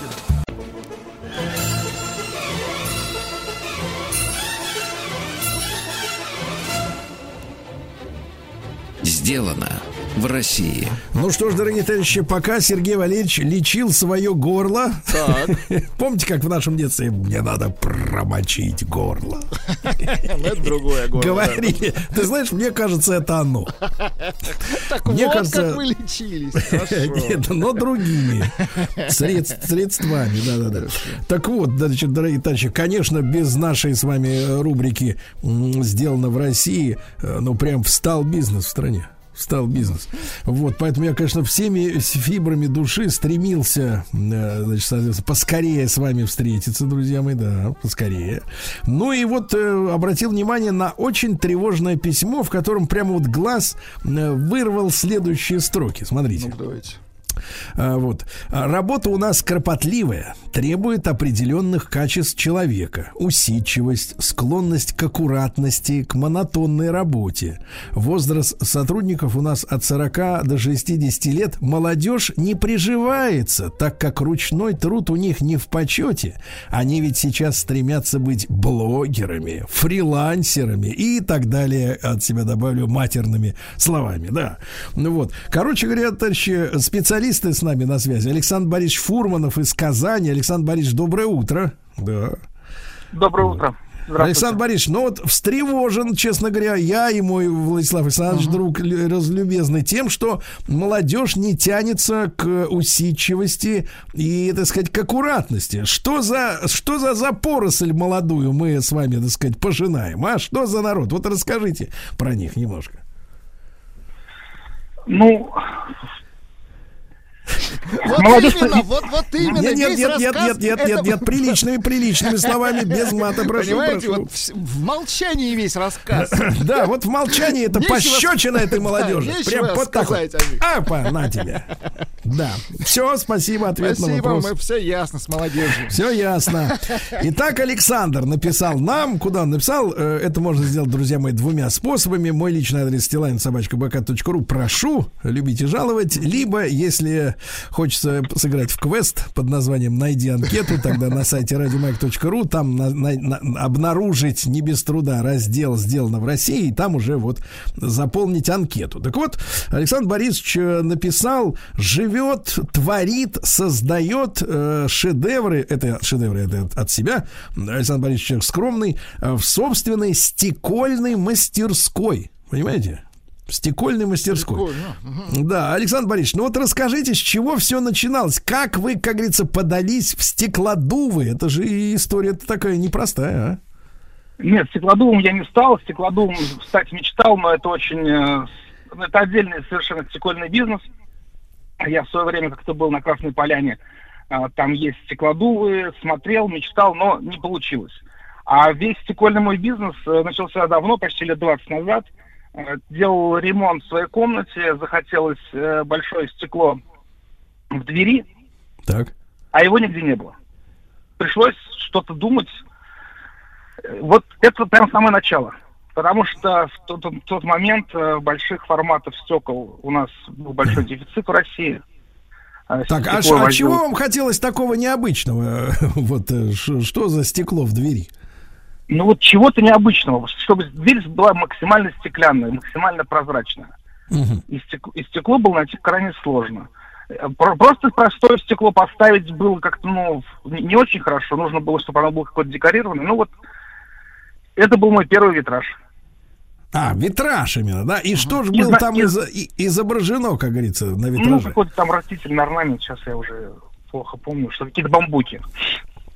Так, бамбуки, хорошо. Но, вы знаете, от хобби до бизнеса-то это большой путь, в принципе, да? Вы тогда, вы в то время как вот денежку зарабатывали? На что кормились? Э, Трудился в бюро ритуальных услуг. Так. Пик- пикантно. Да, достаточно. Ну вот смотрите. А вот а душа тянулась к свету, правильно, Владислав К Александрович? Тут искусству, надо к искусству, парировать. да, па- абсолютно. Неловкий момент надо вытащить, из, так сказать. Неловкий момент. Просто, видите, если уж из так вышло, вы об этом в письме-то не, не- не сообщали, Александр Борисович. э, Тут получается, что как Нет, бы нет, говорят- э, я работал в отделе кадров, все в порядке. То есть живыми людьми работал. А, вы подбирали, подбирали, как говорится, живых сотрудников. Были связаны, да-да-да. Понятно, понятно. Но все равно говорят, э, дело-то доходное, и даже, вот, так сказать, даже на такой Даже позиции. опасная. Как вы решились вот действительно порвать с этим бизнесом? Вот, вот как, как, когда пришло понимание, что можно вот заниматься стеклом? Ну, бизнес такой был грустный, поэтому всегда хотелось чего-то другого и своего. Там же я был в найме, а тут это мое дело было. Да. Значит, Владислав Вот, Александрович, да. заходите, пожалуйста, на сайт. Э, Он э, называется, вот некоторые наши, вот, э, опять же, вот э, э, иногда бизнесмены ссылаются на каких-то там, э, значит, дизайнеров или помощников, которые выдумывают названия сайтов. Э, Значит, сайт называется все-фло.онлайн. Онлайн это домен такой, да? А, э, Александр Борисович, а как вот родилось такое название «Все-фло»? Вот это что значит? Ну, все это русское слово все, то есть тут Да, ничего. это а понимаем. фло это пер- первые, первые три буквы от слова flower, которое английское цветок. Потому что изначально вот эти все флорариумы, они для посадки для каких-то вот таких дек- декоративных вещей. Все-фло.онлайн. Владислав Александрович, я знаю, что вы тянетесь к искусству, к Все культуре. цветы, посадки. Ну Вот, вы ищите и Да, найдете. и да, да, да. найдете, мгм. Так, и, и, соответственно, слушайте, друг мой, но вы начали заниматься э, витражами, да? Вот э, в Да, дви- ваша да. дверь была витражом. А Да. э, то, что я вижу у вас на сайте, это же вот достаточно такая популярная история. вот, ну как это сказать-то, правильной геометрической, а иногда неправильной, да, геометрической формы стеклянные, ну, соответственно, это можно сказать и горшок, или, например, сфера некая, да, где вот э, сидит там, например, какой-нибудь суккулент, Владислав Александрович, посмотрите в словаре, что я говорю. Вот, или светильники, например, вот различные такие, да, вот интересные, пирамидальные, э, как это, д- э, дека, декаэдры, как-то, как, как это, так сказать, Додекаэдр. Тетрайдры, Додекаэдр. вот. Додекаэдры, да-да-да. Вот вы скажите, пожалуйста, у вас максимальное количество сколько граней получается вот делать э, серийные, так сказать, вот такие вот сосуды, скажем так? Гра- грани не знаю, а самый большой, если не ошибаюсь, э, самая большая форма состоит из 55 деталей. 55 деталей. Слушайте, а вот Да. эта история с тем, как вы, э, э, вот понятно, что между вот этими э, кусочками стекла, да, фрагментами есть склейка тем, черная, да, вот такая. Да, да. Как это все фиксируется? Вот вы можете объяснить? Каждый кусок э, обкладывается самоклеющейся медной фольгой Так. и потом соединяется пайкой оловянным, ну, оловянно-свинцовый пруточек, и все это девочки, мои сотрудницы, ручками, паяльниками. То есть они у вас, можно сказать, дышат свинцом раскаленным, да, вот сидят. Ну, у нас нет, ну, у нас хорошие вытяжки, все в порядке с этим. Хорошие вытяжки, Владислав Александрович, а вы волновались, да. Друг мой, а вот, соответственно, как вы вот э, в, в эту форму, которая, опять же, на сайте все-флот.онлайн можно посмотреть, э, как вы стек... где вы берете стекло и как вы, потому что там некоторые, некоторые стекляшечки, они такие э, многослойные сами по себе, да, я так понимаю, что даже как-то вот на, на, на хрусталь больше похоже, да, на что-то такое уже подороже. Нет, это не, это не многослойный, нет, это, это стекло обработано специальным образом. Это, наверное, вы смотрите на фигуру с фацетом, который, скошенная кромка. Скошенная кромка, точно. Да. Хотела сказать, прелом- но... с преломлением. Сняли с языка, да. Вот, давайте расскажите нам, вот где вы берете для стекло и чем и как вы его нарезаете под эти вот под ваши задачи? Стекло обыкновенное. А Так. Обыкновенное стекло в основном это двухмиллиметровое стекло производства какого-нибудь завода, который, ну, которое привезет поставщик. А нарезается все это на ЧПУ станке. Что-то Да. режется руками, если неудобная форма. Все, и в работу. И все это девочки делают. А, нет, нет, нет, на ЧПУ работает мужчина. Так, погодите, товарищи, а сколько ж у вас всего сейчас человек-то трудится? Надо 15. вот эти. 15 человек. Один на, на станке ЧПУ, правильно? Вот. Да. А остальные девочки, ну как А девочки? девочек девочки- 13, нет, еще один мальчик. Еще, Еще один один. мальчик, да-да-да. Еще один мальчик, да-да-да. Друг мой, а кто разрабатывает вот сам непосредственно дизайн каждый? Вот сколько у вас есть сегодня? Там один из них, вы сказали, 55, да, есть э, кусочков, да, такой, то есть это, это, э, огромная какая-то штука. Сколько у вас сегодня вот образцов разных э, производится? А, порядка 30, не считайте и по размеров. То есть они могут быть 30 разных. одинаковые, но масштабированы еще, да, там Да, больше, меньше. да, Ну, да. слушайте, а кто вот у вас дизайнер-то? Это вы- лично вы? Это лично я или что-то подсмотренное, да. Но давно уже ничего нового не разрабатывали, потому что не успеваем делать даже то, что есть. Да вы что? То есть, то есть народ сметает, правильно, с полок? Народ сметает. А А, зач- с, кадрами, с кадрами очень тяжело. Так, так, так, с кадрами тяжело, народ сметает. Э, э, друг мой, а вот в вашей продукции, смотрите, у вас есть вот для растений эти штуки, да, есть светильники. Как э, у вас распределяется доли продукции? Вот что больше люди берут? Для света или для того, чтобы какой-нибудь, опять же, вот кактусик там у вас, понимаешь, Для рос на... кактусов. Для, для кактусов. Мгм. Меня Это просто Владислав. Для суккулентов, да. Владислав Александрович сейчас спрашивал на следующий свой день рождения. Сергей Валерьевич, подарите мне, Не пожалуйста. вздумай, не вздумай, я тебя просто прошу, не надо. Просто не надо. Стоп, стоп, суккулент. Я, я, я понимаю. А, да, да, да. Александр Борисович, ну а вот что за люди-то, которым ну, вот нужно, чтобы вот у них кактус, понимаете, вот в такой форме Расцвел. ж- жил на, на этой самой, да, на подоконнике. Это вот зачем им он? Ну, а ну, а для чего кактус на подоконнике? Это просто вот другой горшок, другого, не глиняный горшок, скажем, Так. а вот такой стеклянный. Это, это красиво, это сейчас модно. То есть Очень это они хотят. вы- выпендриваются, да, вот это люди, По вот я сути, так да. понимаю? Понимаю. То есть это от безделия. Я перевожу вот на наш общепринятый язык. Слушайте, а, а, но я так понимаю, что, э, значит, вы говорите, не хватает э, рук, да, э, заш- зашкаливают заказы. А, вы работаете только в Казани или э, и по стране в целом? Нет, мы работаем по стране, не только в Казани. Мы, ну, от- прямо от Калининграда до Владивостока у нас Так, так, так. И где же вот у нас эпицентр людей, которые очень хотят вот кактус себе вот забабахать? Эпицентр здесь сейчас на маркетплейсах. Красиво ответили. Хорошо. Ну, вы то есть там уже, представлены. там уже не отслеживается, да, география вот этих заказчиков. Мы раньше отслеживали в самом начале, сейчас просто в этом нет необходимости. Так, ну вот, а ваше впечатление? Ну, это крупный город или какая-то маленькая такая деревушечка? Куда хотят люди пристроить ваше изделие? Доставка до А, ну, нет, на самом деле как-то вот все очень э, равномерно распределено. Равномерно, от размазано по Сергей карте. Валерьевич, размыто, Да, да. я перевожу. Размыто. Значит, товарищи, смотрим сайт все-фло.онлайн.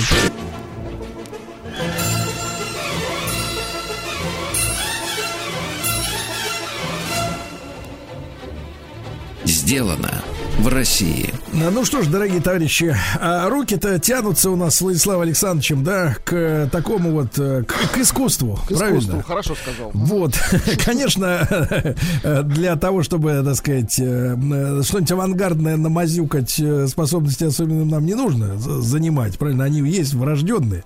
Вот. А вот хочется чего-то гармоничного, правильной, как говорится, геометрической формы, правильно, Владислав Александрович? Да, конечно. Вот, и вот эту задачу как раз э, решает э, сегодняшний участник нашей э, рубрики «Сделано в России», э, значит, все фло.онлайн, да, вот так называется сайт. Ну что, тут и светильники, и флорариумы, и декор, и зеркала. Э, Вот, э, даже вот, например, э, есть на сайте такая запись с, такой, с таким текстом. Нужен ли флорариум именно вам? Хорошо. Да, и дальше ответ. Такая шкатулка нужна каждой девушке. Да. Вот видите, как интересно. Значит, сегодня с нами Александр Борисович, да, Александр Борисович Фурманов, это Казань. Александр Борисович, еще раз доброе утро. Здравствуйте. Да. Друг любезный, ну вот скажите, а вы действительно, вот если вот так вот честно, ваш бизнес, он, не хочу сказать слово паразитирует, но как бы вот э, в, в плане удовлетворяет, удовлетворяет именно вот в первую очередь женские потребности. Вот это э, девушкам очень хочется, да, чтобы у них вот красота была в По доме. фэншую, как говорится. Да, да. вот, да, да, да, а, правильно ориентированная по сторонам света, да, как говорится. Нет, вы удивитесь, но когда мы выходили в самом начале пути э, э, к- непосредственно к покупателям, основная масса наших покупателей были мужчины. Наверное, они, покуп... они, наверное, мужчины хотели, чтобы у каждой девушки были такие штуки. Мгм. Ну, э, Владислав Александрович, перевожу на русский. Вместо Тифани, в принципе, да, можно, так сказать, девушку задобрить м, живым чем-то, правильно? Потому что... А так чем мы сказать, хуже, Тиффани? Вот им, вот я согласен, я согласен. Э, э, Александр Борисович, а насколько сложно э, или наоборот комфортно, с вашей точки зрения, вот сотрудничество бизнеса с маркетплейсами? Ну, то есть, переводя на русский, этих интернет-агрегаторы, да, куда, вот насколько сегодняшнему предпринимателю э, удобно с ними работать и обдирают ли как липку? Вот расскажите. Когда мы начинали, было очень тяжело. Сейчас они вроде бы как упрощают все эти процедуры. А, Ну, мы работаем давно, поэтому нам уже совсем не сложно, все до автоматизма отработано. Ну, то есть человек, который вот с нуля начинает, да, он как бы оказывается перед э, непонятками какими-то, да, перед Да, собой. да, да. А Нам даже насколько, на- насколько обдирают, вот Владислав Ага. Александрович уточняет. Ой, вот про комиссию я вам не скажу. Ну, Правильно не говорите.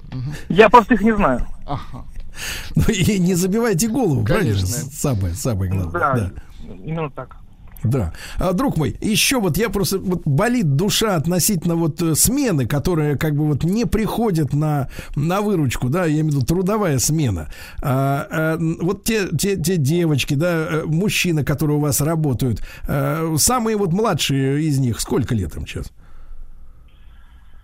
38, если я не ошибаюсь. Младшенькому 38, Сергей Валерьевич. Младшенькому, да. Вот э, скажите, а вот действительно, вот э, человеческие качества, мы с этого начали сегодня, да, какие-то именно личностные. Вот какие в вашей работе, в работе вот этих людей действительно необходимы? Потому что, может быть, э, я, я не, абсолютно не хочу сказать, что все в стране выродились в блогеров и вот эту всякую дальше нецензурно, да, значит, общественность. Э, Что вот э, надо действительно иметь в характере, чтобы вот такой работой заниматься? Да в первую очередь нужно хотеть работать. Это самое важное. Так. Если человек не хочет, э, то там лоб расшиби, и ничего не произойдет. А если хочет, то обучить можно. Просто в нашем деле, пока человек выйдет на более-менее внятную выработку, пройдет достаточно много времени, от трех до шести месяцев. А вы берете вот так вот, э, так сказать, на подкорм э, людей, которые Да. бы у вас учились?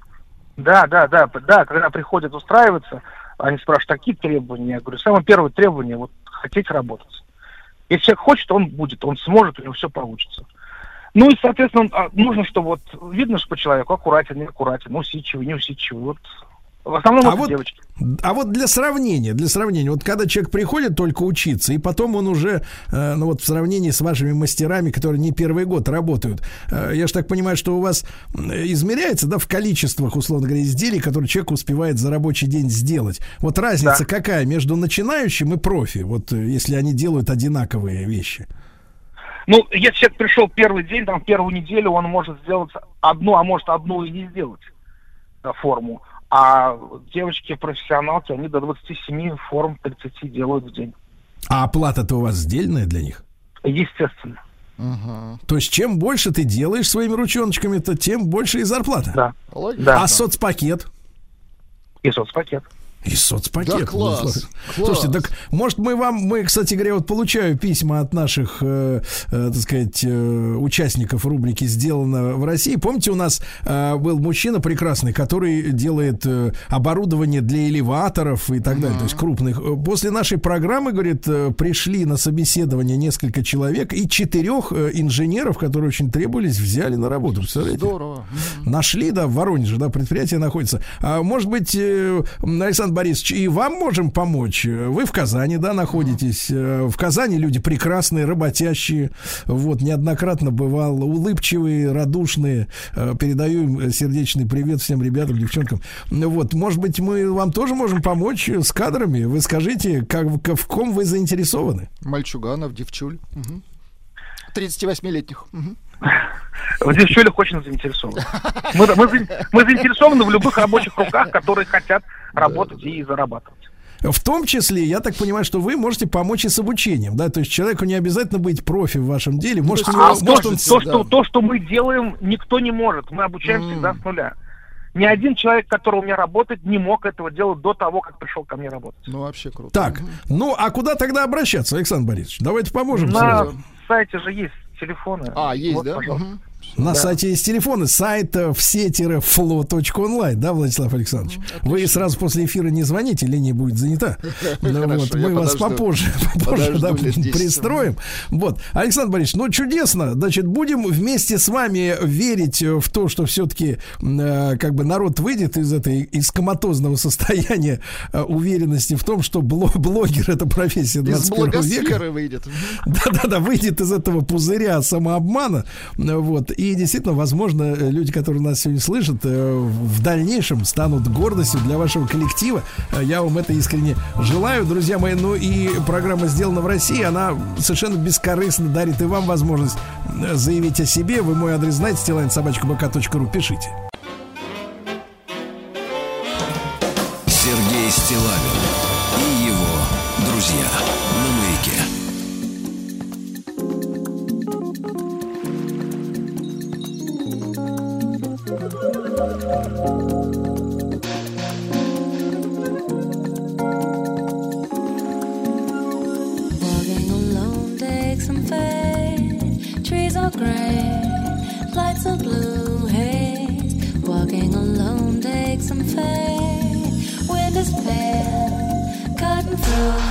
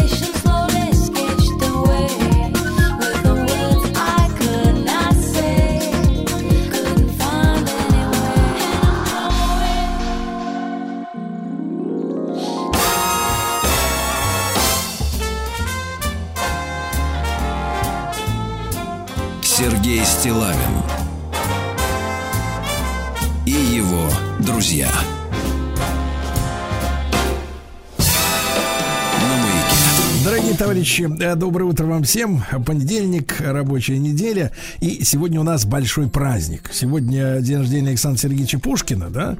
Но дело не только в этой, может быть, дате, а в том, что сегодня и уже 12 лет назад в мире отмечается, начал отмечаться День э, русского языка, Всемирный день русского языка. И Александр Сергеевич как раз и явился тем человеком, который создал современный русский язык, с чем я вас всех э, и поздравляю. И как он это сделал, да, может быть, ну, нам, конечно, людям, которые говорят по-русски с детства, ну или не с детства, но тем не менее как-то говорят, э, трудно представить, что произошло тогда, почти там 200 лет тому назад, а, с нашим языком, с нашей культурой. Мы хотим в этом сегодня разобраться. С нами Игорь Леонидович Волгин, поэт, историк, заслуженный профессор Московского государственного университета, член э, Совета по русскому языку при президенте России и президент фонда Достоевского. Игорь Леонидович, доброе утро. Доброе утро. Э, Спасибо вам Доброе. большое, что вы откликнулись на нашу просьбу, предложение сегодня быть с нами в эфире в прямом. Игорь Леонидович, ну вот э, если говорить, как говорится, не как филолог с филологом, а вот э, именно с, с точки зрения просто носителя русского языка, чтобы наши слушатели самых разных профессий могли понять, ощутить, что такого важного сделал Пушкин для нашей речи. Но Пушкин не создал язык. Язык существовал много столетий. И вот, кстати, недавно был день э, русской письменности э, Кирилла и Мефодия святых. Да, это все. язык развивался. Пушкин просто его гармонизировал. Он его гармонизировал, он его привел в то состояние, которое соответствовало как бы состоянию нации. Потому что язык и нация – это вещи связанные. Это не просто язык существует сам по себе, а, скажем, история сама по себе.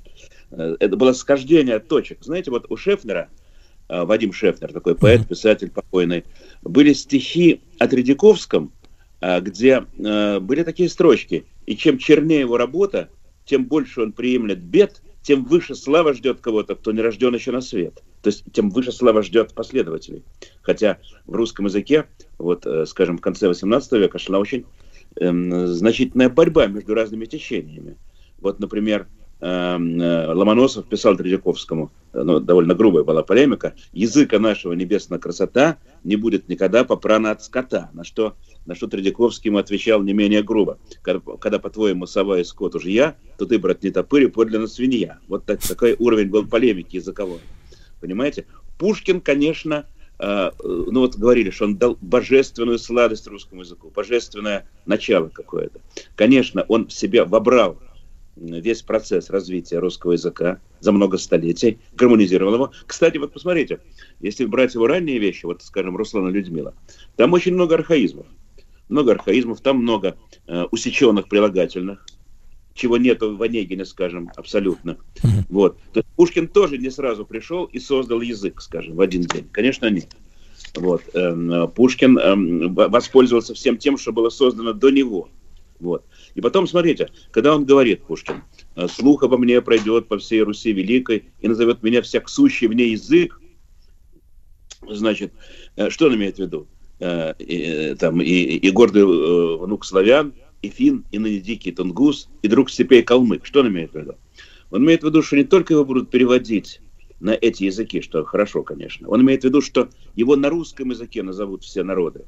Всяк сущий ней язык. А что такое язык? Язык – это народ по-древнерусски. Это, это народ и язык – это синонимы. Вот почему я говорю, что такая связь существует между, скажем, обществом, народом и языком. Конечно, конечно, язык это народ. Вот. Ну, сейчас даже шутки такие ходят, что первые стихи о э, интернете сочинил Пушкин, первые стихи об интернете. Сейчас, вот сейчас скажу. Прибежали в избу дети, в торопях зовут отца, тятя-тятя, наши сети притащили мертвеца. Тоже, скажем, г- да, так- такое как бы пред- предвосхищение, э, ну, шутливое, конечно. Вот.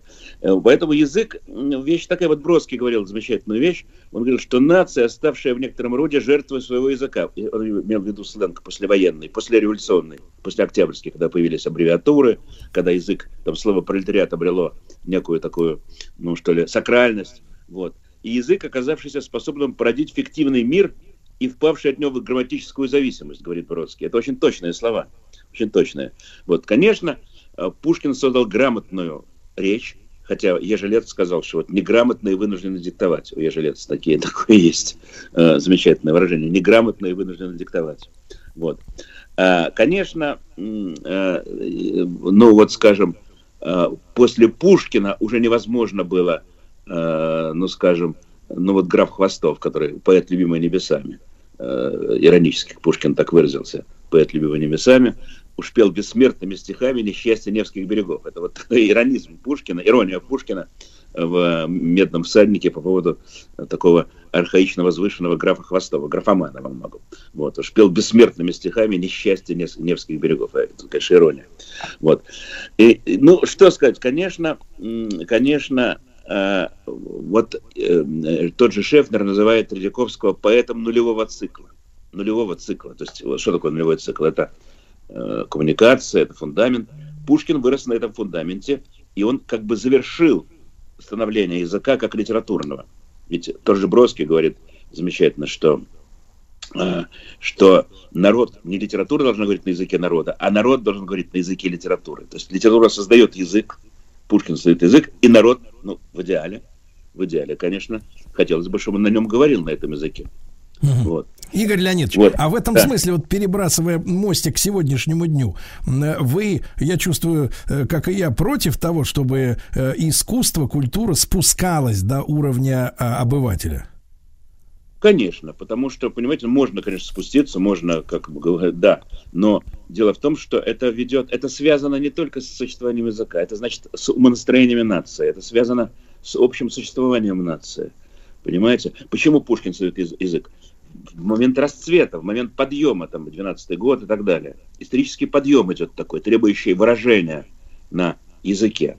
Вот. А, конечно, э, такая профанация сейчас, это сленг, ну, это у меня в свое время была большая статья э, называлась «Берегите», э, называлась «Печать бездарности». Я там говорю, что нужно не беречь, скажем, если брать нецензурную лексику, нужно беречь не э, литературу от мата, а надо беречь мат от литературы, потому что, будучи введен в литературу, он становится пошлым, он становится, это, как бы, ну, это э, как бы признак устной речи, функция устной речи, конечно, а он становится пошлым, будучи введен. Одно время, помните, просто поток шел э, нецензурных, думая, что это очень модно, как бы. Это как бы была реакция на целомудрие советской прозы и поэзии, такое внешнее целомудрие. Потом, а сейчас это, конечно, уже стало, э, как- как, знаете, как во времена Пушкина было модно, э, названия модны были, скажем, античные всякие исторические названия античных там богов и так далее, то мат стал таким же, э, нецензурная лексика, обсценная лексика стала такой же, скажем, в 90-е годы, в начале 2000-х. Вот. Конечно, язык сам все как бы от- отбирает, ну, это главная принадлежность нации. Вот помните, э, когда был день, ну, не помните, это исторический факт, э, 23 февраля 42 года, э, когда Ахматова напечатала в «Правде» стихи э, «Не страшно под пулями мертвыми лечь, не горько остаться без крова, но мы сохраним тебе русская речь, великое русское слово. Свободным и чистым тебя принесем, и внукам дадим, и от плена спасем навеки. Что он, она и говорила там о защите территории, как можно было бы подумать, там, о защите каких-то святынь.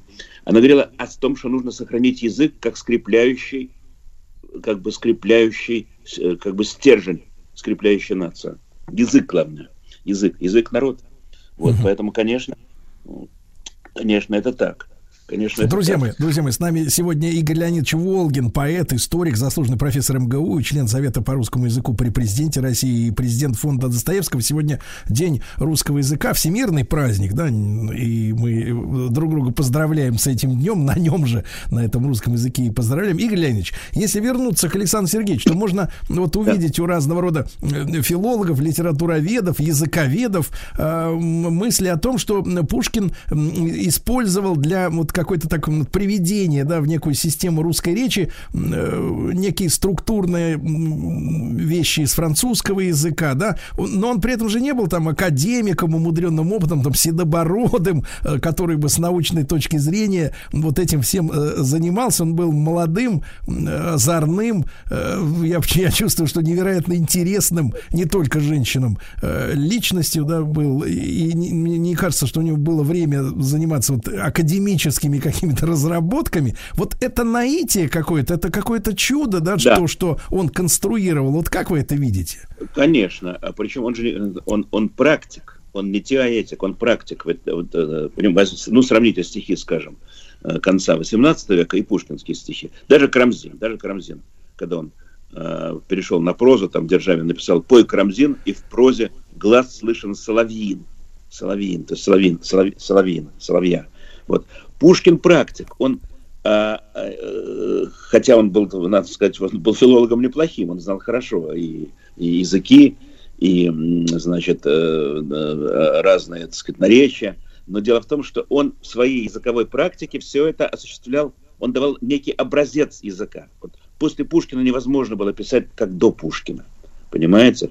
Потому что вся русская поэзия, если брать дальше, да и вся проза, она же идет от, и- от, э, его проза его стихи. Это достаточно связанные вещи. Ведь есть такой закон мировой, что эм, хороший поэт, он будет обязательно писать хорошую прозу. Наоборот, не бывает. Наоборот, то есть, наоборот, бывает редко, когда иногда я знаю прозаиков, которые пишут плохие стихи. Которые... А вот если поэт хороший, ну, Лермонтов, Пушкин, там, ну, Тютчев, э, Ахматова та же, я не знаю, Цветаева, то и проза получается гармоничная, очень мощная проза, своеобразная. Понимаете, чтобы, ну, поэзия как бы начальная. Тут знаете, что вот интересно, я думаю? Э, Вот э, у того же Бродского, у него есть в Нобелевской речи такая замечательная мысль, я так перескажу своими словами. Он говорит, что, наш, что поэзия есть высшая форма литературы, и в некотором смысле, он говорит, грубо говоря, это наша видовая цель. Что такое видовая цель? Что мы как бы все, в будущем все будут писать стихи, что ли? Не гомо, гомо, значит, сапиенс, а гомопоэтикус, что ли? Нет, он имеет в виду, конечно, это будет страшная э, мысль такая, Всемирный союз писателей. Нет, он имеет в виду, что человек будущего будет обладать мироощущением поэта, слухом поэта, языковым в том числе слухом поэта он будет обладать в будущем. И это совпадает с тем, что Гоголь сказал о Пушкине в 1800, дай бог памяти, по-моему, 34 году, еще при жизни Пушкина. Гоголь сказал, что Пушкин – это русский человек в полном его развитии, каким он явится, может быть, через 200 лет. То есть совпадает это с мыслью Бродского. То есть через 200 лет будет как бы человек совершенный. Ну, осталось 12 лет до исполнения, до исполнения прогноза Гоголя. Но, к сожалению, он пока не сбылся. Но вот русский человек в полном его развитии. То есть видовая цель. э, Как бы. Игорь Леонидович, Э, Игорь да. Леонидович, а чтобы, чтобы наш современник, который, э, значит, вот через 12 лет мы на него посмотрим, да? Да. Вот, хотелось бы, конечно, и, в зеркале тоже его увидеть. Вот, значит, вот э, чтобы он развился действительно до такой замечательной вещи, как тонкое ощущение оттенков, тонкое владение иронией, вот этими мелкими деталями, детальками, из которых соткана, да, вот А. поэзия, да. Вот, э, э, а сегодня ведь мы наоборот обратный процесс видим: чудовищное убийство незначительных с точки зрения быдла, как говорится, вот этих нюансов, да, когда люди Да. из-за интернета, из-за вот этих букв напечатанных бездушных на экране перестают чувствовать и эмоцию, и интонацию, и намек, и, и иронию. Вообще, все как-то связ... все как-то скатилось к Да. смыслу, а не может все скатываться лишь к одному, лишь к смыслу фактическому. Да, знаете, это совершенно верно, потому что вот важно воспитание национального, национального слуха. Слуха. Слух поврежден очень сильно. Э, звук сам. Вы понимаете, вот человек сидит, слушает стихи с пустыми глазами. Он, ну, ну если смысл не подтвержден фонетическим, скажем, э, э, ну, фонетической мощью всей, э, фонетикой, если не э, то у меня вот есть один стих, там были такие строчки. Э, но веря в поруку блаженнейших слов, не смыслу, но звуку я верить готов. Внимательно, или верите готов, да. Вот, то есть э, важно воспитание уха. Вот я смотрю на своих студийцев, вот у меня студия существует уже больше полувека.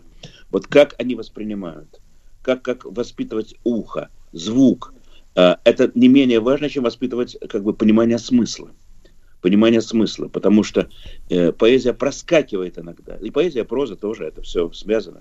Проскакивает мимо слуха. Э, ухо не воспитано. Ухо не воспитано, и все думают, что важен смысл. Но смысл должен быть подтвержден всей мощью фонетической, всей мощью, э, скажем, музыки словесной. Понимаете? И, Как, конечно, сейчас Игорь многие вещи как нам, пролетают. э, как нам помочь э, действительно людям начать э, слышать, да, вот перестать упираться лишь Э. в, в- в- а, да, нет, 1-0, да, вот в эту цифру упираться, в тупую. Я вам скажу, это, это школа, конечно. То- Это надо за школа. Вот такие. Тут все зависит от фигуры учителя. Вы знаете, вот если учитель будет говорить мне правильные какие-то вещи, но я не буду понимать, что это его не то что убеждение, это его суть, как бы, да, я не буду его уважать, не буду его слушать. Фигура центральная, ключевая фигура процесса культурного – это учитель школьный. Школьный учитель, который, ну, дети приучаются через... Ну, или родители, конечно, но это родители разные бывают. А школа должна обладать этим волшебным, что ли, этой волшебной палочкой, этим магическим кристаллом, через который человек входит в, в мир, в мир литературы, в мир языка. Потому что это все, язык это все, понимаете? Это, и то, что с нами происходит, это, конечно, с языком. Это, конечно, э, в какой-то степени отражает то, что происходит с нами, как, как с народом, как с нацией. Вот это повреждение слуха, это, это мировой процесс, кстати. Мировой процесс э, шоу, шоу, ну, там, скажем, массовой культуры. Массовая культура очень понижает уровень общий. Она очень понижает. Хотя она как бы массовая.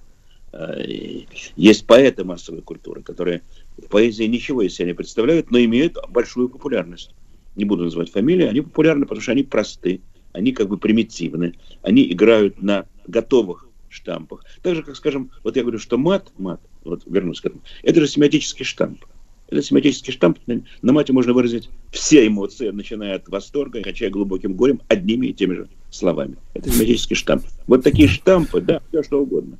Понимаете? Вот. И эта проблема очень серьезная, потому что... Но, кстати, кстати, Игорь Леонидович, в этом смысле, в этом смысле как раз, как раз интонирование э, мата, оно как раз вот немножко Конечно. созвучно с тем, что мы говорим, потому что там вот э, одни- одно слово написав, ты не поймешь, что имеется в виду как раз, да? Знаете, есть один рассказ у Достоевского. Он описывает, как шесть мастеровых идут по улице, и, как он говорит, выражают все свои эмоции одним не лексиконом существительным, очень легко произносимым, очень кратким легко произносимым, как пишет Достоевский. И они вот в течение получаса на этим одним словом объясняются э, даже пишет, даже какие-то там сложные понятия выражают. Идет разговор только на этом слове. Это очень смешно. Ну, читателю было понятно какое-то какое слово. Вот, он замечательно это описывает, понимаете? То есть можно говорить и на этом языке. Ну, давайте тогда сведем все к этому. И будем так. И- и вполне... Я знал одного академика, который, э, э, когда объяснял какие-то свои там, физические теории, он применял иногда э, не лекс- не лексиконную, значит, э, лексику такую ненормативную. А вот когда он разговаривал с водопроводчиком, э, который приходил в течение, он этого не позволял. Он говорил нормальным русским языком, понимаешь? Здесь, ну, там, ну, есть такая специфика, конечно, да. Вот. Вот. Игорь Леонидович, Конечно, ну, наверное, ну, наверное, очень большой трагедией для нас было бы, был бы отказ от э, как раз богатства именно русского языка, потому что неоднократно встречал такое мнение, что э, вот вульгаризация той же латыни, да, то есть упрощение, исчезновение из языка просто слов, понятий, каких-то целых фла- пластов, да, понятий, а, это было э, знаком окончания, в принципе, цивилизации, да, когда Ну, люди... кухонная, кухонная латынь, да, кухонная латынь средневековая, конечно, это было отступление большое от, э, от, от норм каких-то языковых. Я говорю, что, э, э, ну, грамотность не только последнее прибежище интеллигента. Интеллигенция должна ощущать языковую ответственность перед нацией, конечно. Потому что повреждение языка – это повреждение жизни, неспособный выразить себя в ясных грамматических формах. Кстати, это очень... Ну вот смотрите, э, когда произошла революция, ведь э, много огромное количество, вот когда это аббревиатуры появились, это было сильное повреждение языка. А с другой стороны, было обогащение языка в то же время, конечно, Да, расширение да. языка. Но, Надо Игорь Леонидович, да. но мы Это- сегодня наметили, наметили срок. Дожидаемся вот э, д- э, 2034 года, да, когда посмотрим, народится ли, народится ли тот человек, о котором мечтал Гоголь. Э, Игорь, Игорь Леонидович Волгин, поэт, историк, заслуженный профессор МГУ, э, член Совета по русскому языку и при президенте России, президент фонда Достоевского. Мы сегодня о нашей с вами родной речи поговорили. Сегодня праздник большой.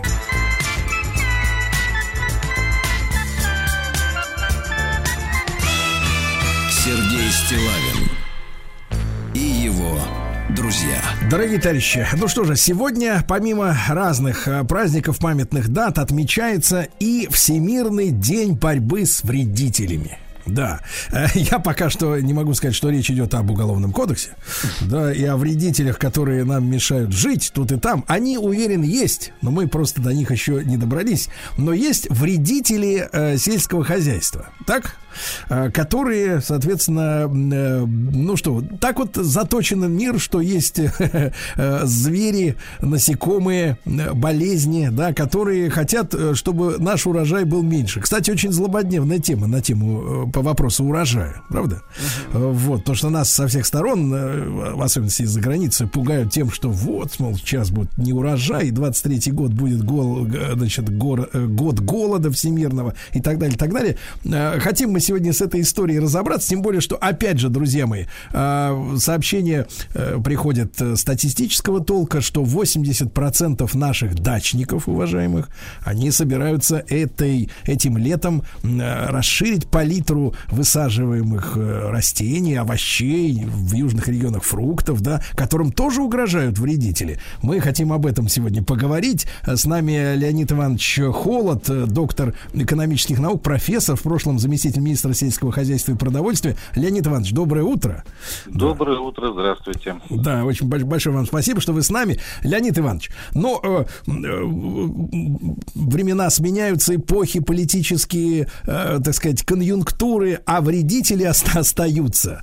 Вот э, с вашей точки зрения, какая у нас сегодня, в принципе, в мире или, или в России, скорее, да, э, ситуация вот э, действительно с вредителем, если учесть, что существуют различные э, химические, да, способы борьбы, борьбы с ними. Но вы как человек э, вовлеченный в эту тему, вот, Леонид Иванович, как вы видите ситуацию на данный момент? Насколько это серьезная угроза для нас? Ну, во-первых, она по странам не делится, она вообще-то глобальная. Вредители сельхозрастений появились прямо с возникновением земледелия. Они вообще-то, когда и люди собирателями были, были у нас конкуренты, а когда люди стали что-то сами для себя выращивать, появились соседи, которые незваные.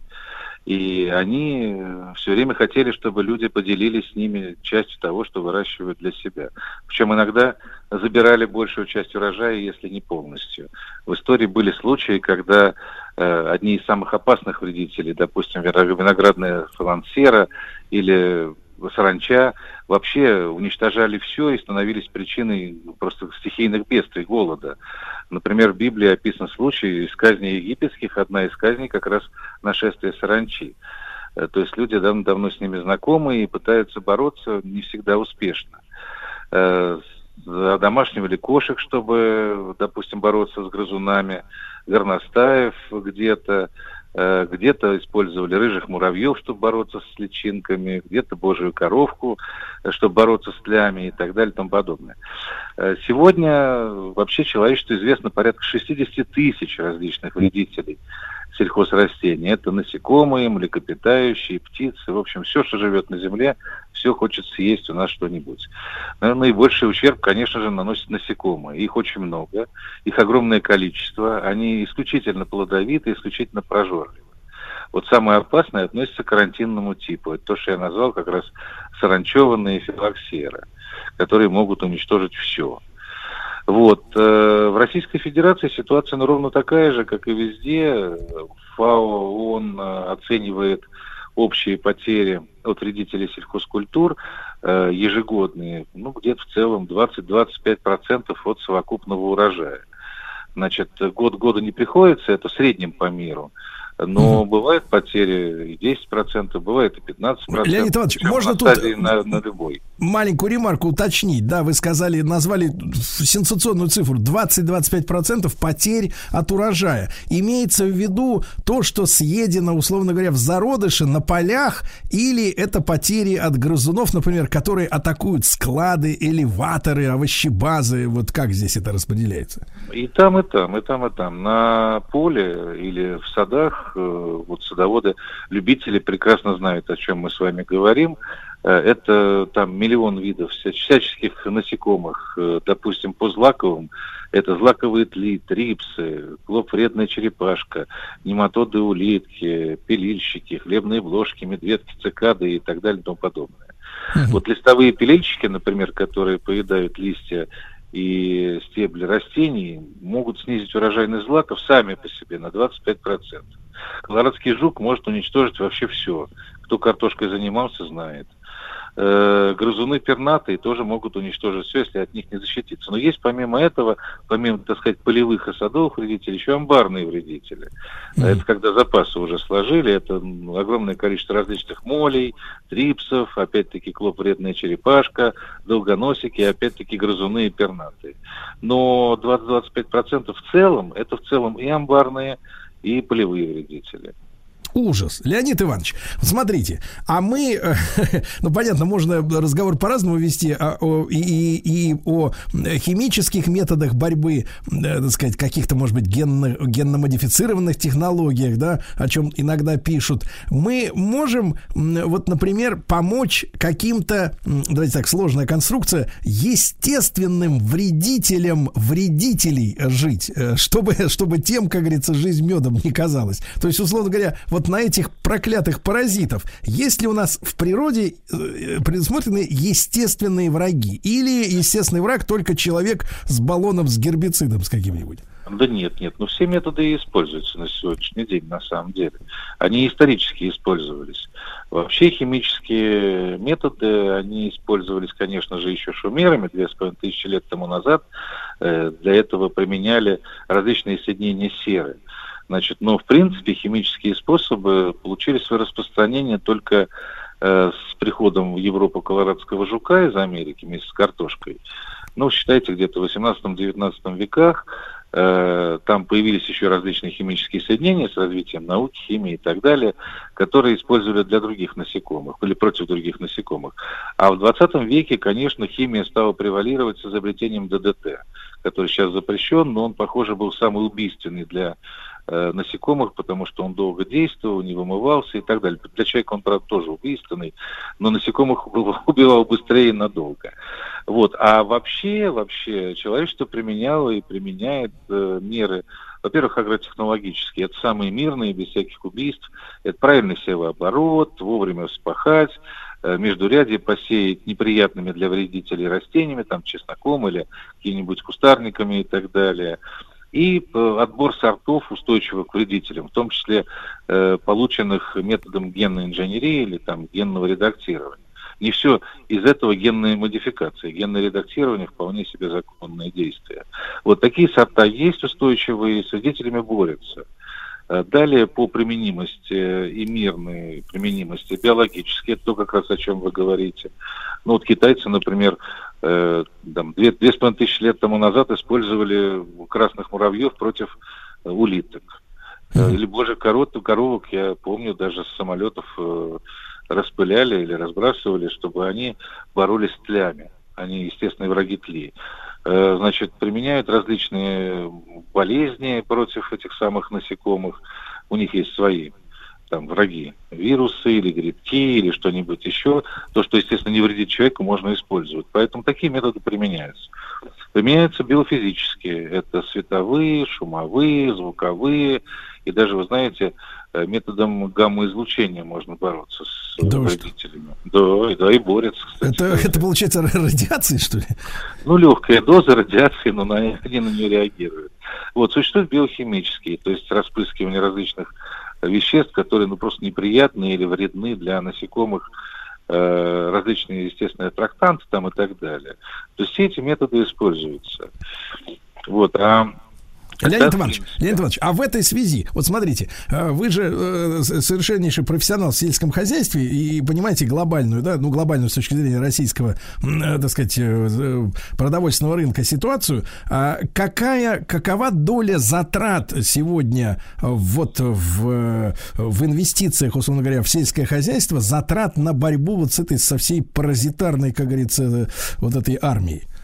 Ну, если мы берем основной способ борьбы, собственно, это химический, на сегодняшний день химические средства защиты растений – это совершенно неотъемлемый элемент интенси- интенсификации. Вместе с удобрениями это составляет, там вообще считается целиком средство химизации, ну, процентов, наверное, от 5 до 10, в зависимости от того, где выращивается. У нас же угроза и вредительская не везде одинаковая. Так же, как и плодородие почвы не везде одинаковое, это уже конкретные специалисты на поле, на конкретном даже считают.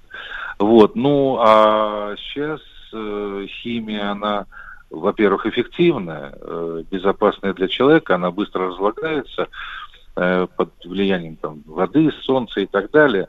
Но это есть и минус, потому что если ДДТ, например, стоило там энную сумму денег, и вы раз в сезон э, обработали, и вас вообще ничего не волнует, таким образом были уничтожены многие болезни, вредители, комары вон в Подмосковье, и клещи, в том числе и энцефалитные, то современные средства быстро разлагаются, поэтому требуется повторная там и э, третий раз, и четвертый раз обработка. Плюс для этого используется довольно-таки дорогая техника. Это не просто трактора с опрыскивателями, а эффективнее всего использовать авиацию. Это стоит денег. Вот поэтому, к сожалению, с прогрессом и с, так сказать, экологичностью, хотя это оксюмерон, но экологичностью химических средств защиты растений, стоимость их возрастает.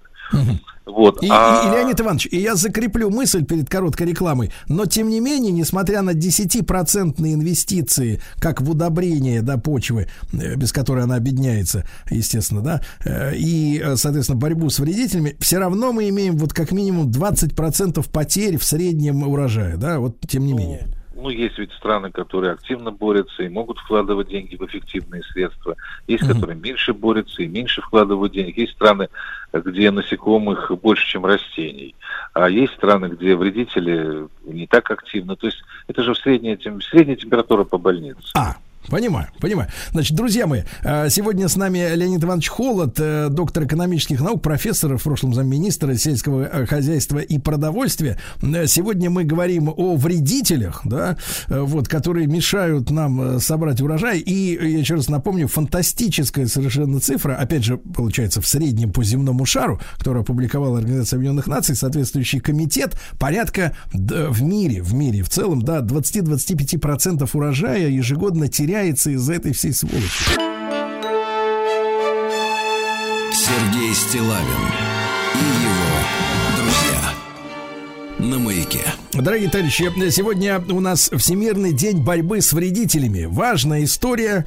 Э, Леонид Иванович Холод, э, доктор экономических наук, профессор, а в прошлом замминистра сельского хозяйства и продовольствия России с нами на связи. Леонид Иванович, ну вот если э, из с высот агрохолдингов, да, агрокорпораций, которые, слава тебе Господи, у нас за последнее время появились и радуют нас объемами и, и качеством продукции, пере- от- обратиться к конкретным нашим земле- землепользователям. Вопрос такой: может ли обычный человек-дачник, да, допустим, с вашей точки зрения, помогать, например, э, жить на своем э, земельном наделе э, каким-то животным, э, птицам, млекопитающим для того, чтобы они в, этой большой э, пищевой цепочке, да, в глобальной, э, помогали, соответственно, в борьбе с вредителями. Например, э, посадить у себя на участке семью жаб, э, вот, э, привлекать э, птиц каких-то, так сказать, подкармливать регулярно, чтобы они тоже выклевывали всю эту заразу. Или это все это, это не имеет смысла, это все как-то на зоопарк больше похоже.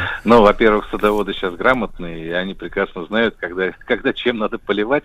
В основном садоводы, вот я тоже садовод такой же, пользуются химическими средствами, они доступны, они в магазинах есть. Обычно общего поражения, они действительно достаточно такие милые, насекомых убивают, а потом э, разлагаются. Вот. Что касается жаб, они и без того водятся, и, кстати, к к вредителям тоже часто относятся. Что касается птиц, то они больше не червяков, э, собирают, хотя они там собирают то, что им хочется, но они больше обносят вишню, черешню и все остальное, все, что попадется им под клюв. Э, вот. Ну, кошек держат для того, чтобы с грызунами боролись. Э, Соответственно, в химии пользуются противогрибковые, там, против э, насекомых. Э, Этим народ пользуется. Но а без этого и, если только яблоки, и то не очень казистые получишь. Все остальное съест тля или что-нибудь еще. Вредителей очень много. Вот в Подмосковье, в подмосковных садах, вот в огороднических и так далее, вредителей очень много. Леонид Иванович, а есть какая-то тенденция? Вот смотрите, употребляются эти все средства, включая безобидные химические. А меньше этой заразы становится вот год от года? Вы знаете, с моей точки зрения, абсолютно перспективным и, кстати говоря, в последующем очень даже экономным является выведение новых сортов методом селекции там, или генного редактирования и так далее. Почему? Потому что на сегодняшний день человечество действительно создало э, сорта, которые не поражаются там, теми или иными вредителями. Э, Поэтому вот этот путь, он э, на самом деле, если генезис э, нового сорта был чистым с точки зрения там, знаете, генной инженерии и так далее, то это позволяет вести экологическое сельское хозяйство. Вот из многих яблонь, например, у меня одна яблоня не поражается там, червяками. Это новый сорт, который действительно э, содержит в себе ну, что-то неприятное. То есть вот это направление, оно на самом деле очень-очень перспективное. И оно Леонид Иванович, Леонид Иванович, ну позволит вот вы знаете, много же, много же таких вот, не то чтобы домыслов, а просто люди-то не все э, как бы настолько образованные, да, в этой, в этой сфере особенно, да, в, в биологии, в генной инженерии, тем более. Вот э, как бы вы объяснили людям, почему, если вы вот вырастили такое яблоню, да, оно такое красивое, замечательное, м, вот, э, червякам что-то в ней не нравится, а вот вы съели, э, вот, и, и вас это, соответственно, соответственно, ну, потому что иногда говорят, что э, там генная модификация, например, разрушается э, термической обработкой, да, в чем-то. Вот иногда слышишь вот такое, что, мол, типа от- от- отжарил картошечку, там все связи эти разрушились, и все безопасно. А яблочко-то мы едим в сыром виде, оно в нас, понимаешь ли, проникнет, да и, да, да- и не дай бог и перестроит нашу с вами ДНК, и мы сами чуть ли не в червяков превратимся, например, в следующем поколении. Вот как тут народу объяснить, что нет вреда Ну, в этой истории? Во-первых, э, год 3-4 уже, как оборот генно-модифицированных организмов Российской Федерации запрещен. Это раз. Э, То есть э, мы выводим из этого понятия генное редактирование или селекция. Генное редактирование от селекции отличается лишь только тем, что селекцией вы можете 5 лет заниматься, а генное редактирование то же самое, ровно то же самое. Вы просто усиливаете нужные вам функции организма. Можно сделать достаточно быстро. Вот. А следующий момент, ну это моя точка зрения, заключается в том, что, понимаете, у человека в желудке э, гены, э, они никуда не передаются, там белки разлагаются полностью. И в принципе, в принципе, если, конечно, чего-то противобожественного нету в плоде или в овоще, который выращен с помощью генной инженерии, э, то ничего страшного не получится. Человек ни в зайца, ни в клопа, ни, ни в птицу не превратится. Мгм. Леонид Иванович, ну и вот э, с вашей точки зрения, сегодня наш рынок внутренний м, свободен от опасных э, химических различных средств, э, которые, значит, э, предназначены для борьбы с вредителями. Надо на что-то обращать внимание, на отдельные какие-то э, э, словечки или циферки на этикетках и- или нет? Ну, у нас, во-первых, должен быть официальный производитель, их немного, я не буду их рекламировать, их, э, наверное, 4 или 5 всего лишь. Э, Нужно брать то, что содержит известное название, то есть то, что к чему ты привык. А я думаю, что, конечно, э, вода дырочку находит, и что-то такое неприятное на рынке имеется, но фальсификат везде, наверное, имеется, потому что вещи это достаточно дорогие, Э, но ДДТ сейчас официально не продаются. Вот, поэтому, в принципе, в официальной торговле с официальным производителем, с известным э, наименованием химического вещества, ну, наверное, можно работать. Ну и главное, перед едой, я так понимаю, тщательно овощи, фрукты, зелень Да, мыть, ну, правильно? конечно, нужно соблюдать технику безопасности, этим хозяйством не дышать, воду это не добавляет для питья, яблоки там и так далее свежеобработанные, вообще их никто не обрабатывает свеже, Да. мыть и так далее, это обычные требования. Леонид Иванович, ну огромное спасибо. Леонид Иванович Холод, доктор экономических наук, профессор, в прошлом замминистра сельского хозяйства и продовольствия. Сегодня Всемирный день борьбы с вредителями. Смерть вредителям. Сергей Стилавин и его друзья. Друзья мои, а, ну что же, сегодня замечательный день, день русского языка. На нем говорю я, на нем пытается говорить Владислав Александрович иногда, когда есть задача чего-нибудь попросить или потребовать, да. Вот, и сегодня еще, кроме Александра Сергеевича Пушкина, родился Арам Хачатурян, э, великий композитор советский, да, который подарил нам много-много замечательной музыки, глубокой и в том числе, и в то, и в то же время понятной. Правильно, Владислав Абсолютно точно. И Ну вот, захотелось чем- как-то взбодрить на наших Да. слушателей. Неужели танец с саблями? Конечно, из Гаене.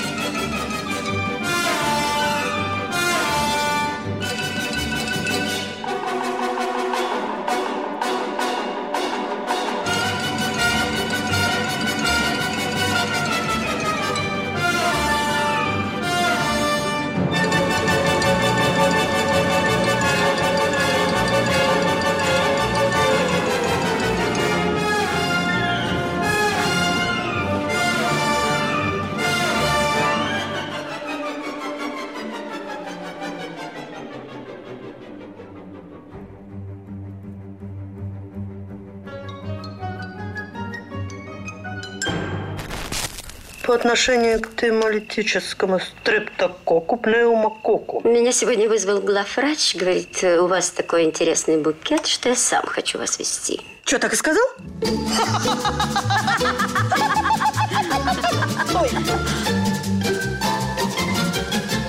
Курортная карта. Ну что ж, товарищи, после выходных э, мы с Владиславом Александровичем любим каяться, да, за то, что э, как-то вот э, вели себя не очень подобающе, да, Владислав Александрович? Конечно, хочется подлечиться. Вот, а для этого у нас есть специальный уполномоченный человек, э, знаток, специалист, э, Владислав Буря, курортолог, эксперт по выбору лечебных курортов, автор книг о санаторно-курортном лечении, ну и прекрасный элегантный мужчина, который э, не прочь не только в нашем эфире, но и э, в, жанре персональной консультации помочь с выбором курорта, правильно? Да. Владислав, доброе утро, дорогой. Доброе утро. Рады нашей новой встрече, да, вот, как раз на волне раскаяния за проведенные выходные дни люди хотят исправить ситуацию, и сегодня мы выбирать будем курорты для, для лечения кожных покровов, кожных покровов. Это, я так понимаю, Владислав, тема-то серьезная, правильно? Э, Вот, э, Очень, очень мо- серьезно, Может быть, очень может быть, короткую такую, короткую вводную лекцию, от чего эти покровы кожные портятся. Вот в чем проблема. Да, у нас на самом деле в России это очень серьезная проблема, не только в России. А, Почему? Потому что, э, опять-таки, неправильное питание плюс стрессы, они способствуют эм, возникновению различных неприятных вещей, таких как, в частности, псориаз.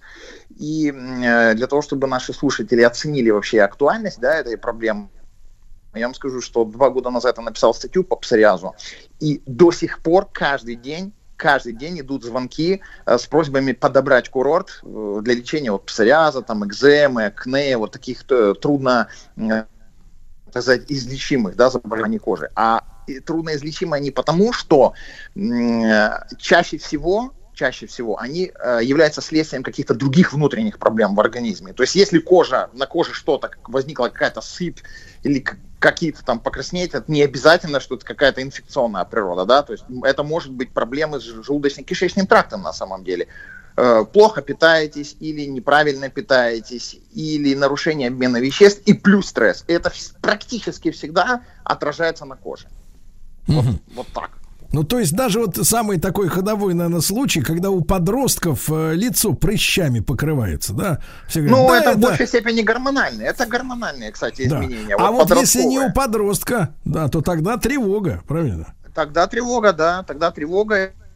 И я вам скажу, что на самом деле огромное количество людей в России вообще не понимают, как с этим справляться. То есть пытаются за- забить э, болезнь, да, вот эти высыпания какими-то таблетками, мазями, но помогает, э, как правило, очень слабо, и вот ремиссия, да, наступает на очень краткосрочное время. И на самом деле болезнь потом возвращается. И люди неправильно э, себя в связи с этим ведут, да, то есть они считают, что нужно еще более сильные мази применять, еще сильнее их наносить, чаще, больше, а проблема не уходит. Мгм. Владислав, ну вот ну, много лет назад появилась так называемая, например, криогенная терапия, когда, значит, э, в чане э, типа термос, э, так сказать, э, доблестные врачи держат азотную, например, там это азот у них там, да, вот под, под, по- с- с- там температура там минус тысячу градусов. Ну Вот, и они, соответственно, эти прыщи э, прижигают, значит, вот этими э, холодом как бы. Это тоже полумера. Э, Ну, давайте не путать прыщи и, э, значит, э, различные там углевые высыпания, которые могут иметь инфекционную природу, да, то есть попала какая-то зараза и появился прыщик. И действительно, такие вещи, как бородавки, там прыщики можно и нужно удалять азотом, Э, значит, это это быстро, это быстро и это достаточно эффективно. Но если речь идет именно о классических кожных заболеваниях, там псориаз, акне, экзема, то эта мера не поможет абсолютно. То есть э, болезнь просто как на какое-то время, может быть, э, отойдет, отступит, да, вот как мы говорим, забьют болезнь, но она все равно, тем не менее, появится заново, это сто процентов. Так, Владислав, тогда у нас перед нами стоит задача, как говорится, двухкомпонентная. Во-первых, выяснить причину, а уже потом понять, э, как ее при помощи курортного лечения исправить, правильно?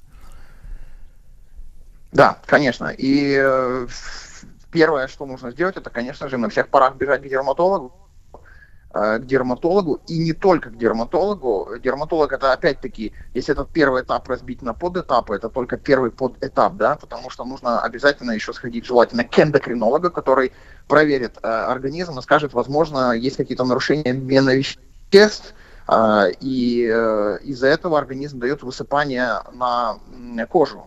И дело в том, что очень часто бывает такое, что поджелудочная железа наша не выдерживает, э, так сказать, чрезмерных возлияний. И опять-таки я же говорю, что у нас желудок это не фабрика по перерабатыванию пищи. И вот она дает сбой, и опять-таки все это отображается на коже. Кожная сыпь, высыпания различные, которые держатся достаточно долго. А уже после того, как мы проверились у дерматолога, у эндокринолога и определила реальную причину, вот тогда уже нужно приступать к выбору курорта. Так, а когда, какой тогда, Владислав, у нас получается спектр, можно сказать, курортных э, заведений, поскольку причин там может быть множество, да? Ну, если брать э, алкоголиков, то, наверное, им просто, в принципе, надо перестать пить. Э, Вот те, у которых шалит поджелудка. На первом этапе да, но потом все равно нужно проблемы с кожей решать. Так или иначе они никуда не уйдут, они останутся. Так. И все. Так, так, так, погоди. А, то есть, но- если просто вот просто отодвинуть стакан и сказать нет, синьки, да, синька зло, то все равно вот э, проблема не уйдет а, с поджелудочной, да? Вот никуда это- не уйдет. Нику- ни- никуда не уйдет. Поджелудочная уже перегружена, поэтому Так, нужно что же делать? Давай- давайте, Владислав, начнем тогда вот с этой, с этой братьи. Э, Что нам, как нам подлатать на курорте поджелудку? Ну, во-первых, давайте начнем с того, что эм, нужно рассматривать не просто курорт, где можно там поджелудочку, поджелудочную железу, да, подлатать. Это опять-таки полумера. Нужно смотреть на все комплексно. То есть нужно выбирать курорт, где а, могут привести в порядок э, желудочно-кишечный тракт, плюс решить проблемы э, с кожей. А таких курортов, уверяю вас, очень мало э, вообще в мире, не только в России. Это действительно редкость, да. Э, Вот э, есть, допустим, курорт с таким неблагозвучным названием Смрдаки за рубежом. Это вот один из самых известных. Или, допустим, Нафталан. Это Чехия какая-нибудь? Э, Нет, это Словакия. Вот э, Смрдак его назвали, потому что он э, там з- специфические грязи вонючие и с, Смрад, с-. Смрад, да.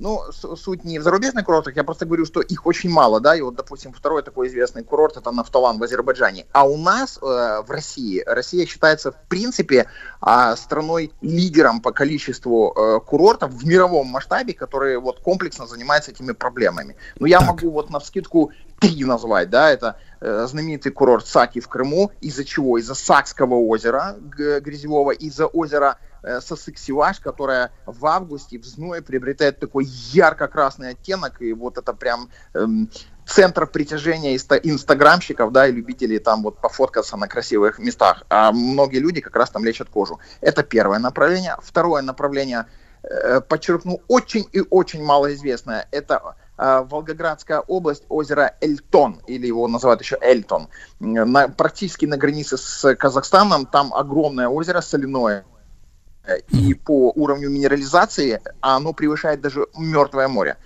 Об этом мало кто знает, но тем не менее мы имеем преимущество даже перед Мертвым морем.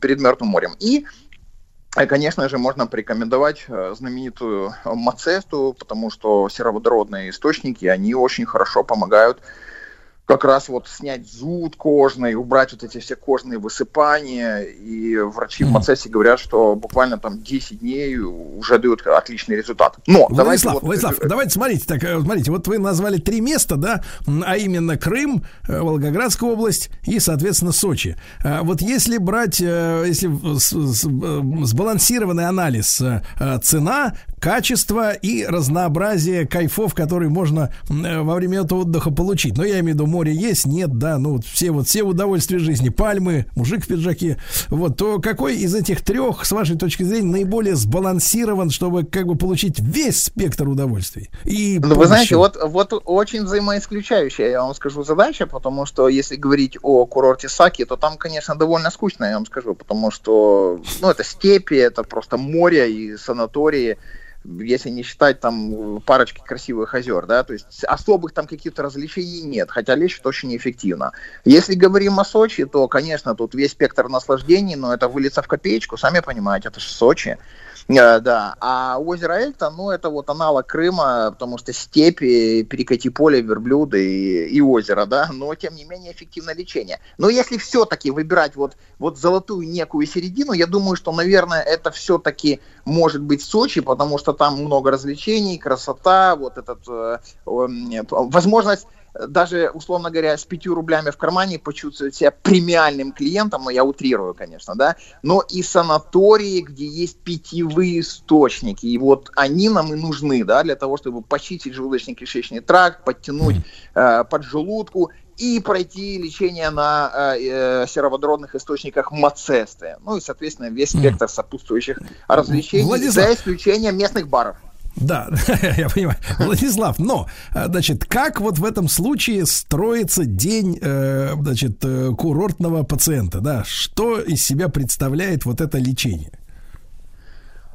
Ну, я вам скажу, что, опять-таки, как и в, с другими заболеваниями, там, опорно-двигательная, сердечно-сосудистая система, собственно, это довольно ну, скучное занятие, можно сказать, в первой половине дня, потому что день начинается с приема пи- питьевых минеральных вод до завтрака, это нужно заставить себя поднять хотя бы за, за 50 там, минут, да, до завтрака, пойти попить водички, сходить на завтрак, и начинаются курортные процедуры, которые обычно включают в себя различные а, эм, ванны, ну, это приятные процедуры, да, лежим в жемчужной ванне, там жемчужная ванна с подсветками, там разные хвойные ванны, то есть это уже врачи определяют, что конкретно э, поможет в данном случае снять вот этот вот э, неприятный, неприятную сыпь на коже, да. Это грязи- грязевое лечение, обязательная грязевая терапия и сопутствующие процедуры. Вот, то есть эм, обычный такой рабочий день курортника это э, 3-5 процедур в течение э, первой половины дня, а, и потом, собственно, такой вот уже отдых. Есть Вот это, это вот так вот примерно э, выглядит. Но, опять-таки, э, процедуры, конечно, в большей степени неприятные. Такие, я бы сказал, пассивные. Мы лежим, и с нами что-то делают. То есть не надо там на, на каких-то там роботизированных установках разрабатывать опорно-двигательный аппарат, как это там, да, в случае с, э, с больными с опорно-двигательным аппаратом. То есть мы лежим, и вот с нами проводят эти приятные медицинские манипуляции, грязи, ванны и другие процедуры. Мгм. Владислав, а что касается, соответственно, вот э, м, ощущения, что ты начинаешь поправляться, вот что человек, э, как человек начинает понимать, что вот поджелудка начинает оживать?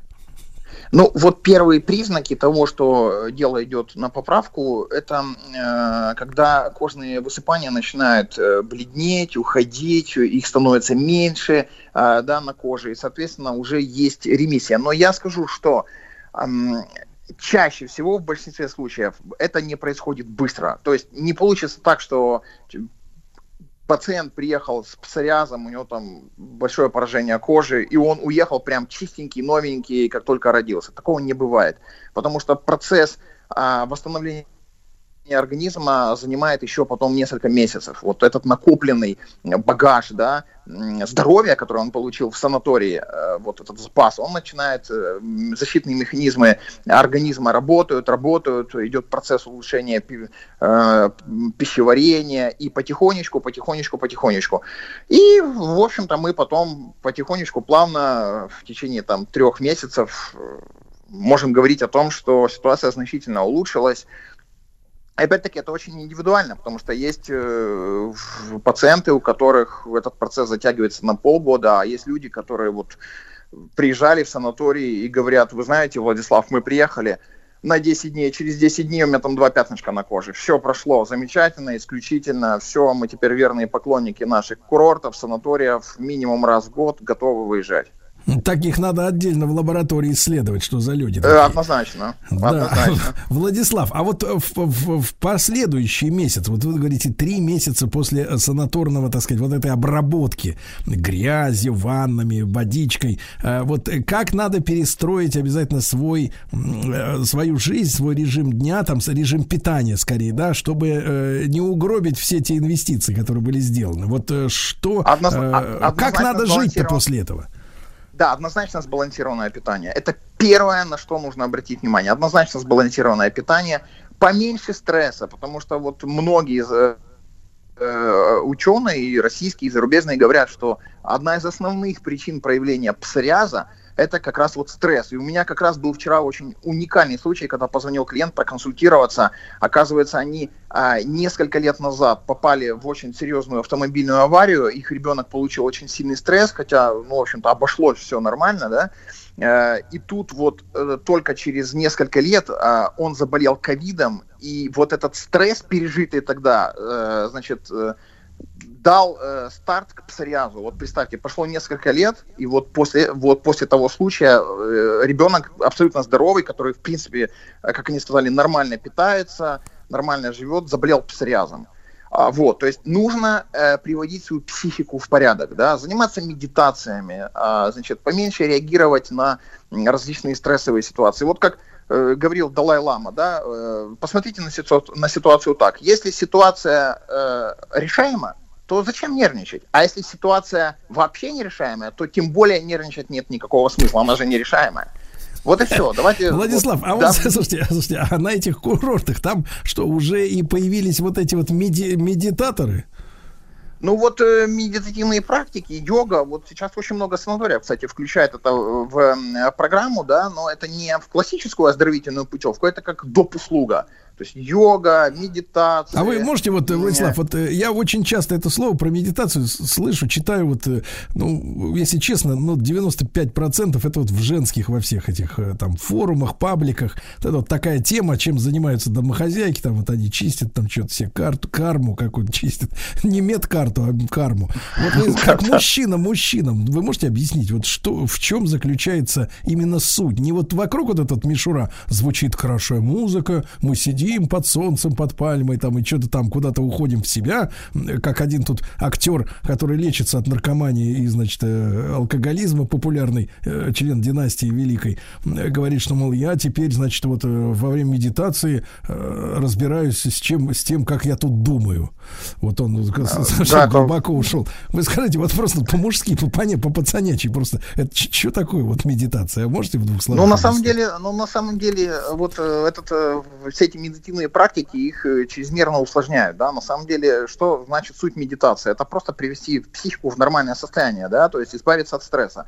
Как избавиться от стресса? Я, допустим, избавляюсь от стресса чтением интересных книг. Медитация, ну, конечно, медитация. Я А, сижу, так от всего. Давайте назовем это чтение литературы. Тем более, что сегодня день рождения Александра Сергеевича Пушкина, правильно? От- Да, О, и- и ну, да, ну, да, как, да, да. Господи, избавляться наконец-то. от- Да. Наконец-то от всего. Господь послал нам человека, который сказал, что это такое. Господи, сколько лет я слышу это идиотское слово, теперь наконец-то я понял, о чем идет речь. Все, я понял. Владислав, ну это прекрасно. Цена, как прежде, от 70 тысяч рублей за неделю. Э, Это может быть и выше. Это может быть и выше, потому что, э, значит, э, санаториев не так много, которые вот Да, именно занимаются конечно. профильно, да, Это поэтому закон вот, рынка, э, я понимаю. да, Закон да, рынка, да, конкуренция, да. ц- Все цена- понял, все. Все, это Владислав, быть даже, даже не буду уточнять, сколько, но, понимаешь, я считаю так, поджелудка в любом случае дороже денег, правильно? Вторую не поставишь. Владислав Буря, культуролог, эксперт по выбору лечебных курортов, автор книг о санаторно-курортном лечении, консультант персональный и человек, который, наконец, сказал правду о том, что это такое, это медитация.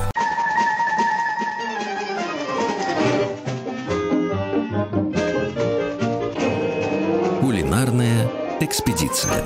Дорогие товарищи, кулинарная экспедиция. Э, С нами, конечно же, Леонид Владимирович Галиптерман, президент Международного эногастрономического центра. Это значит, чем запивать. Вот, и председатель комитета по гастрономическому туризму Российского союза туриндустрии. Леонид Владимирович, доброе утро, как обычно. Здравствуйте. Доброе утро, здравствуйте. Да. Леонид Владимирович, ну и наша экспедиция сегодня грозится отправиться в Ростов. Насколько я понимаю, в Ростов-Папу. Ну, насколько я знаю, Ростова мамы нет. Да-да.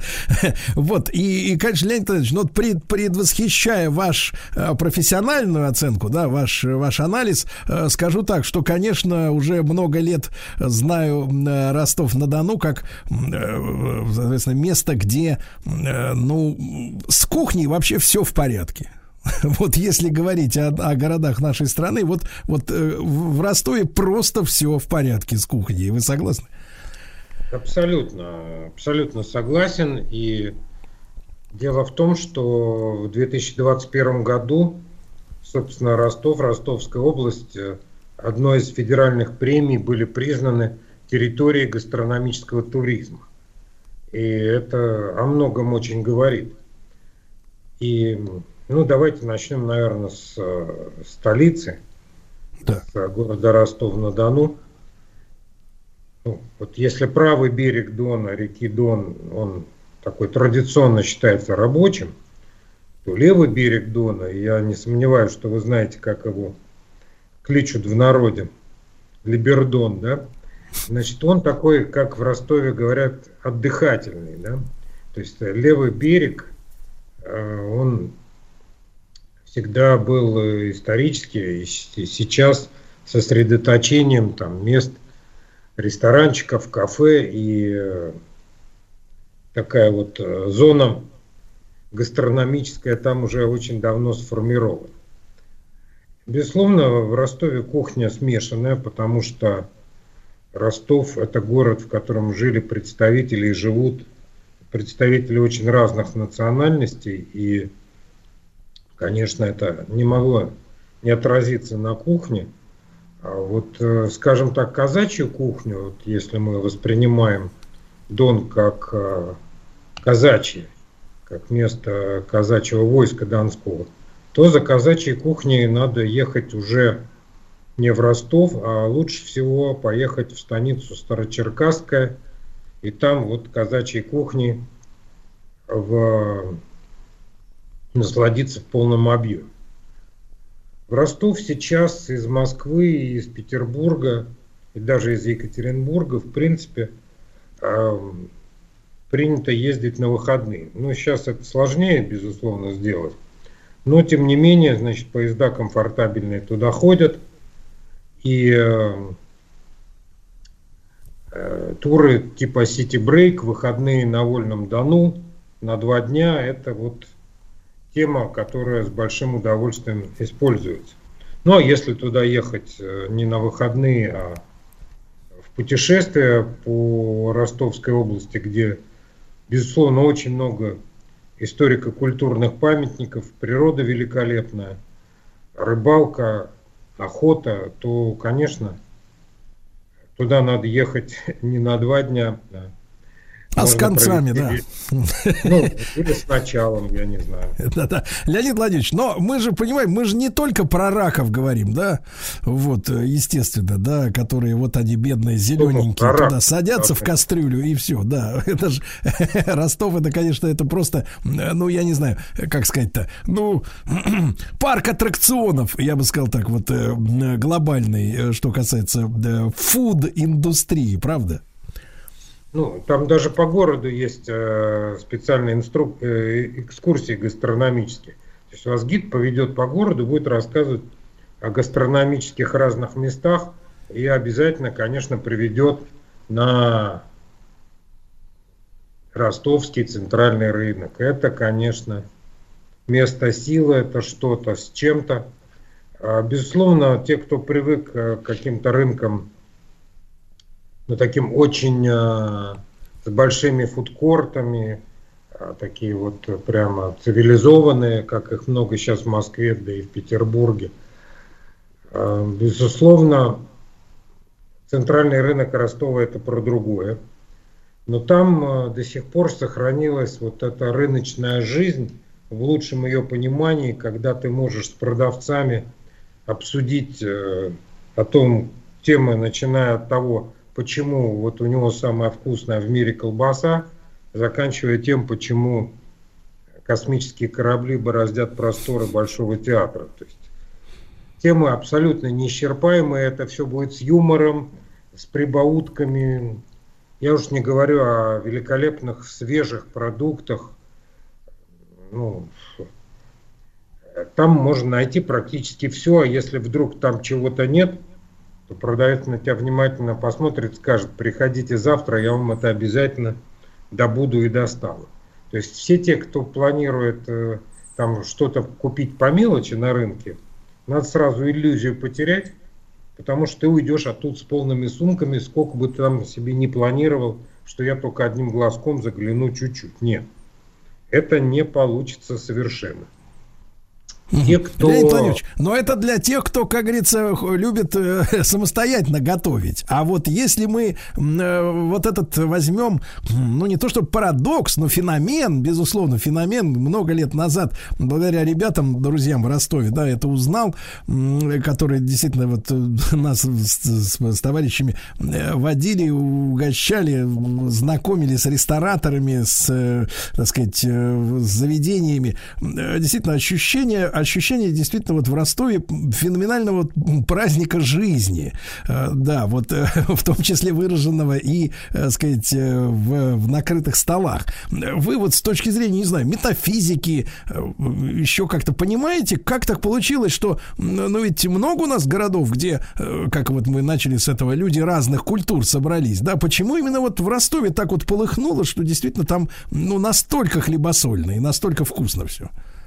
Ну, безусловно, это связано с э, тем, что это юг, и есть э, все возможности для выращивания самых разных культур.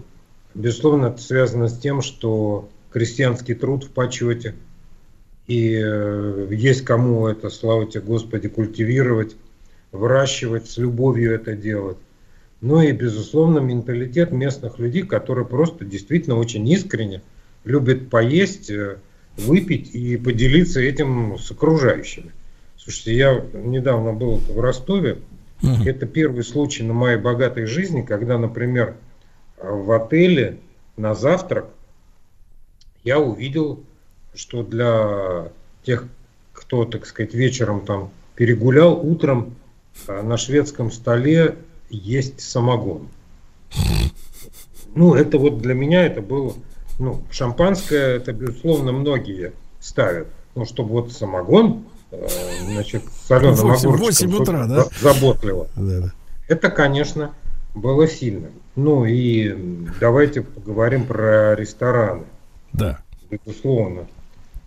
Это, ну, прежде всего, наверное, надо говорить о самом известном с точки зрения рейтингов э, ресторане Ростова, который называется Leo Wine and Kitchen.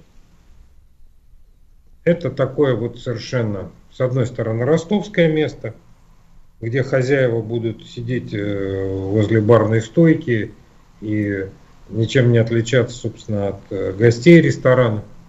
Ну, такое вот э, ростовское место с ростовским духом, но при этом совершенно с великолепной винной картой, с правильной посудой, с достаточно европеизированной кухней, несмотря на то, что все сделано из локальных продуктов. В общем, рекомендую туда сходить. Э, Это вот такое место, как я уже сказал, в рейтингах занимающие места. Дальше, раз уж мы про раков заговорили, я вам хочу сказать, что, конечно, раков можно в разных местах поесть в Ростове, но моя душа отдана раковарне раки и гады. Вот, она уже сейчас там не одна.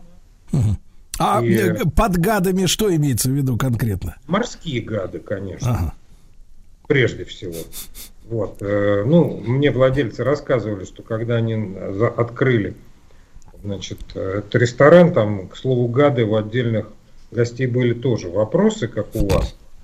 Вот. Ну, значит, вы им разъяснили, что имеется в виду с этой точки Леонид зрения. Владимирович, а вот так вот мы, поскольку сейчас вот в мужской компании собрались, вот скажите, просто, вот эта вот история с морскими гадами, это вот, вот женская такая прихоть, да, вот им не хочется, не хочется в клешнях копаться в врачьих, им вот, э, так сказать, подаваем, конечно. понимаешь, осьминожика какого-нибудь не- несчастного. Ага. Женщины в клешнях не хотят копаться. Как же, как бы не так. Я своими глазами видел, как э, копаются еще и с большим удовольствием. Вот. Э, Ну, понимаете, что раки разные очень бывают, их можно по-разному приготовить, то есть это не вот тебе какой-то монопродукт, который одним способом готовится. Ну, безусловно, есть популярные способы, но вот, например, э, в раках и гадах разных раков готовят самыми разно- разнообразными способами. И там вот любители, ну, вообще, в принципе, морской кухни, это, конечно, правильное очень место. Дальше. Дальше барная миля. Это знаменитая ростовская история, где ты заходишь, идешь по барам, очень разным, по стилям, прямо вот совсем разным.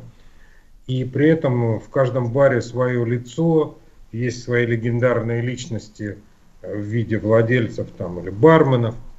Такой бар-хоппинг по газетному переулку, там это вот то, что в принципе, если вы приехали в Ростов, у вас есть здоровье, и вы не прошли барной мили, значит вы были в каком-то другом Ну, мало ли, только из санатория как раз подлатал под желудку. Э, да, Леонид Владимирович, а с как- какое количество там вот вы насчитывали, какой порядок э, именно количество этих заведений на, Я- в- на одной улице? Я, честно говоря, не считал, вот, поскольку цели такой не было. Но могу дать совет. В общем, для того, чтобы не сбиться, то есть лучше в каждом баре брать какой-нибудь сувенир, ну там подставочку под пиво или еще что-то, а потом уже попытаться пересчитать и понять, а сколько же ты прошел. Это такой совет бывалого. Но если вам не хочется, например, ходить по бару, а вы любите вина и природы, но, безусловно, Ростовская область – это вино.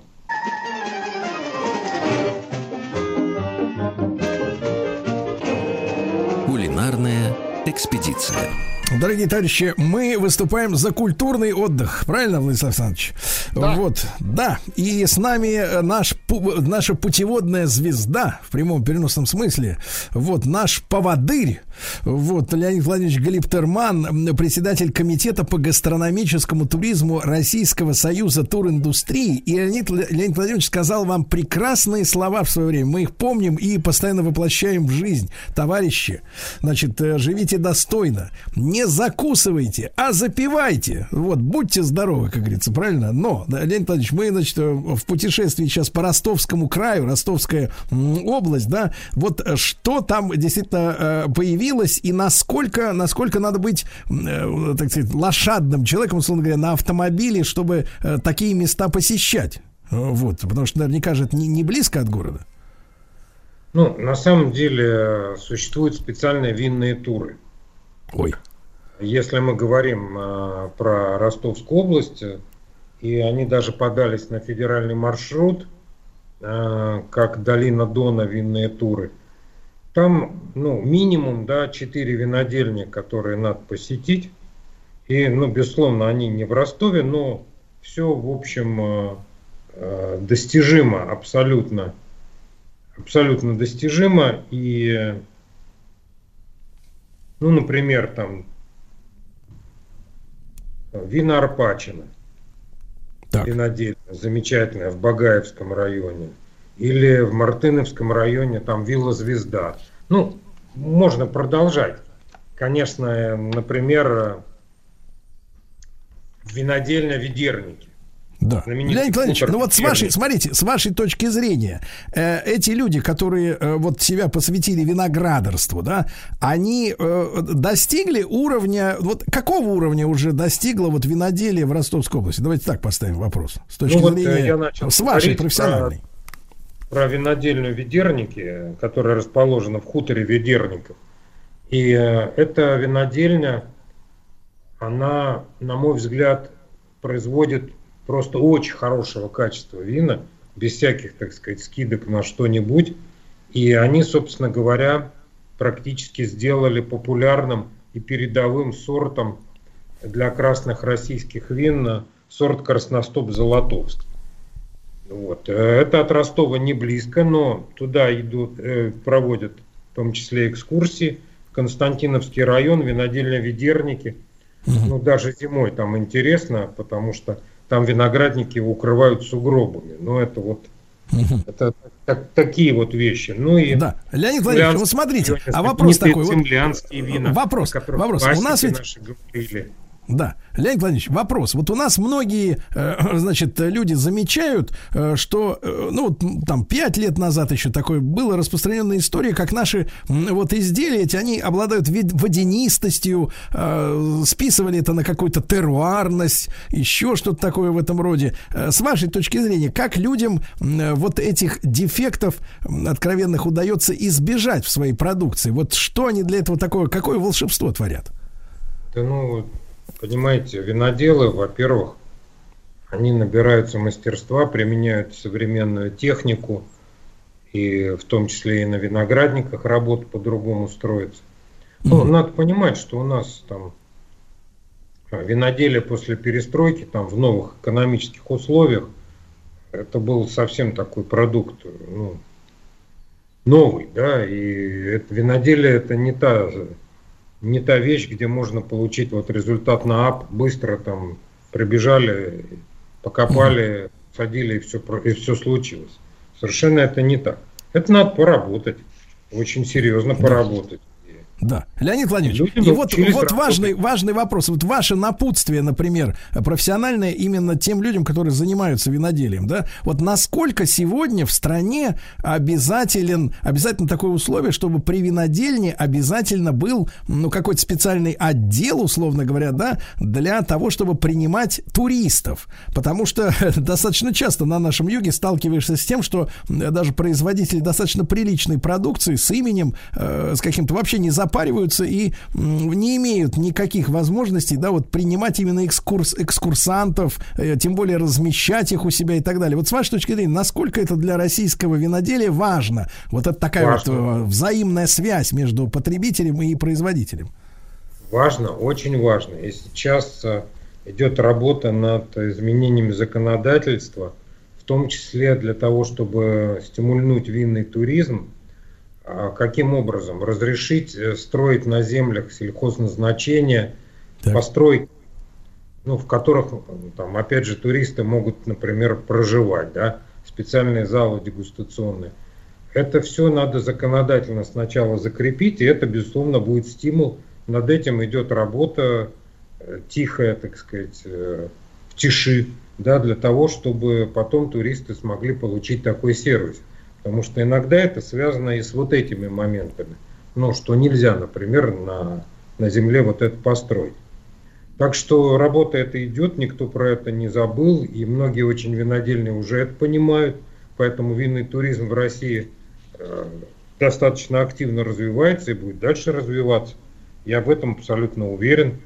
А если мы вернемся к Ростову, то там творческие люди. Ну, смотрите, Таганрог, это вообще город достойный отдельного совершенно разговора и посещения. Там, например, есть тур «Литература, вино и вольный дом». Нормально? Завтрак по-чеховски. По-чеховски? Уха, местные вина. Да, да, завтрак по-чеховски. Ну, дальше фестивалей сколько в Ростове. Там фестиваль Донской селедки. Фестиваль там с раками связанный. Рыба. Ну, про рыбу мы уже начинали говорить. Там сушеная, копченая, вяленая. Орехи, сухофрукты, варенье, джемы. В Таганроге замечательная кондитерская фабрика есть. Сыры. Ну, вот это вот прям больная моя тема. Там великолепные сыры. Брынза, сулугуни. И сыроварни есть, которые, кстати, дегустации проводят и мастер-классы э, по сырам. В общем, я считаю, что надо в Ростов ехать обязательно, пробовать э, ростовскую кухню. Если доедете, можно еще и специально приехать в те места, где компактно донские армяне проживают. И у них Да-да-да. великолепный шашлык. Да. И не Леонид Владимирович. Леонид Владимирович, и давайте так, когда в тиши кабинетов, э, значит, законодательная работа дойдет до нужного градуса, вы нам об этом тоже обязательно расскажете, чтобы мы дали команду виноделам обустраивать домики для таких туристов, как мы. Леонид Владимирович Галиптерман с нами был. Спасибо ему большое. Еще больше подкастов «Маяка» насмотрим.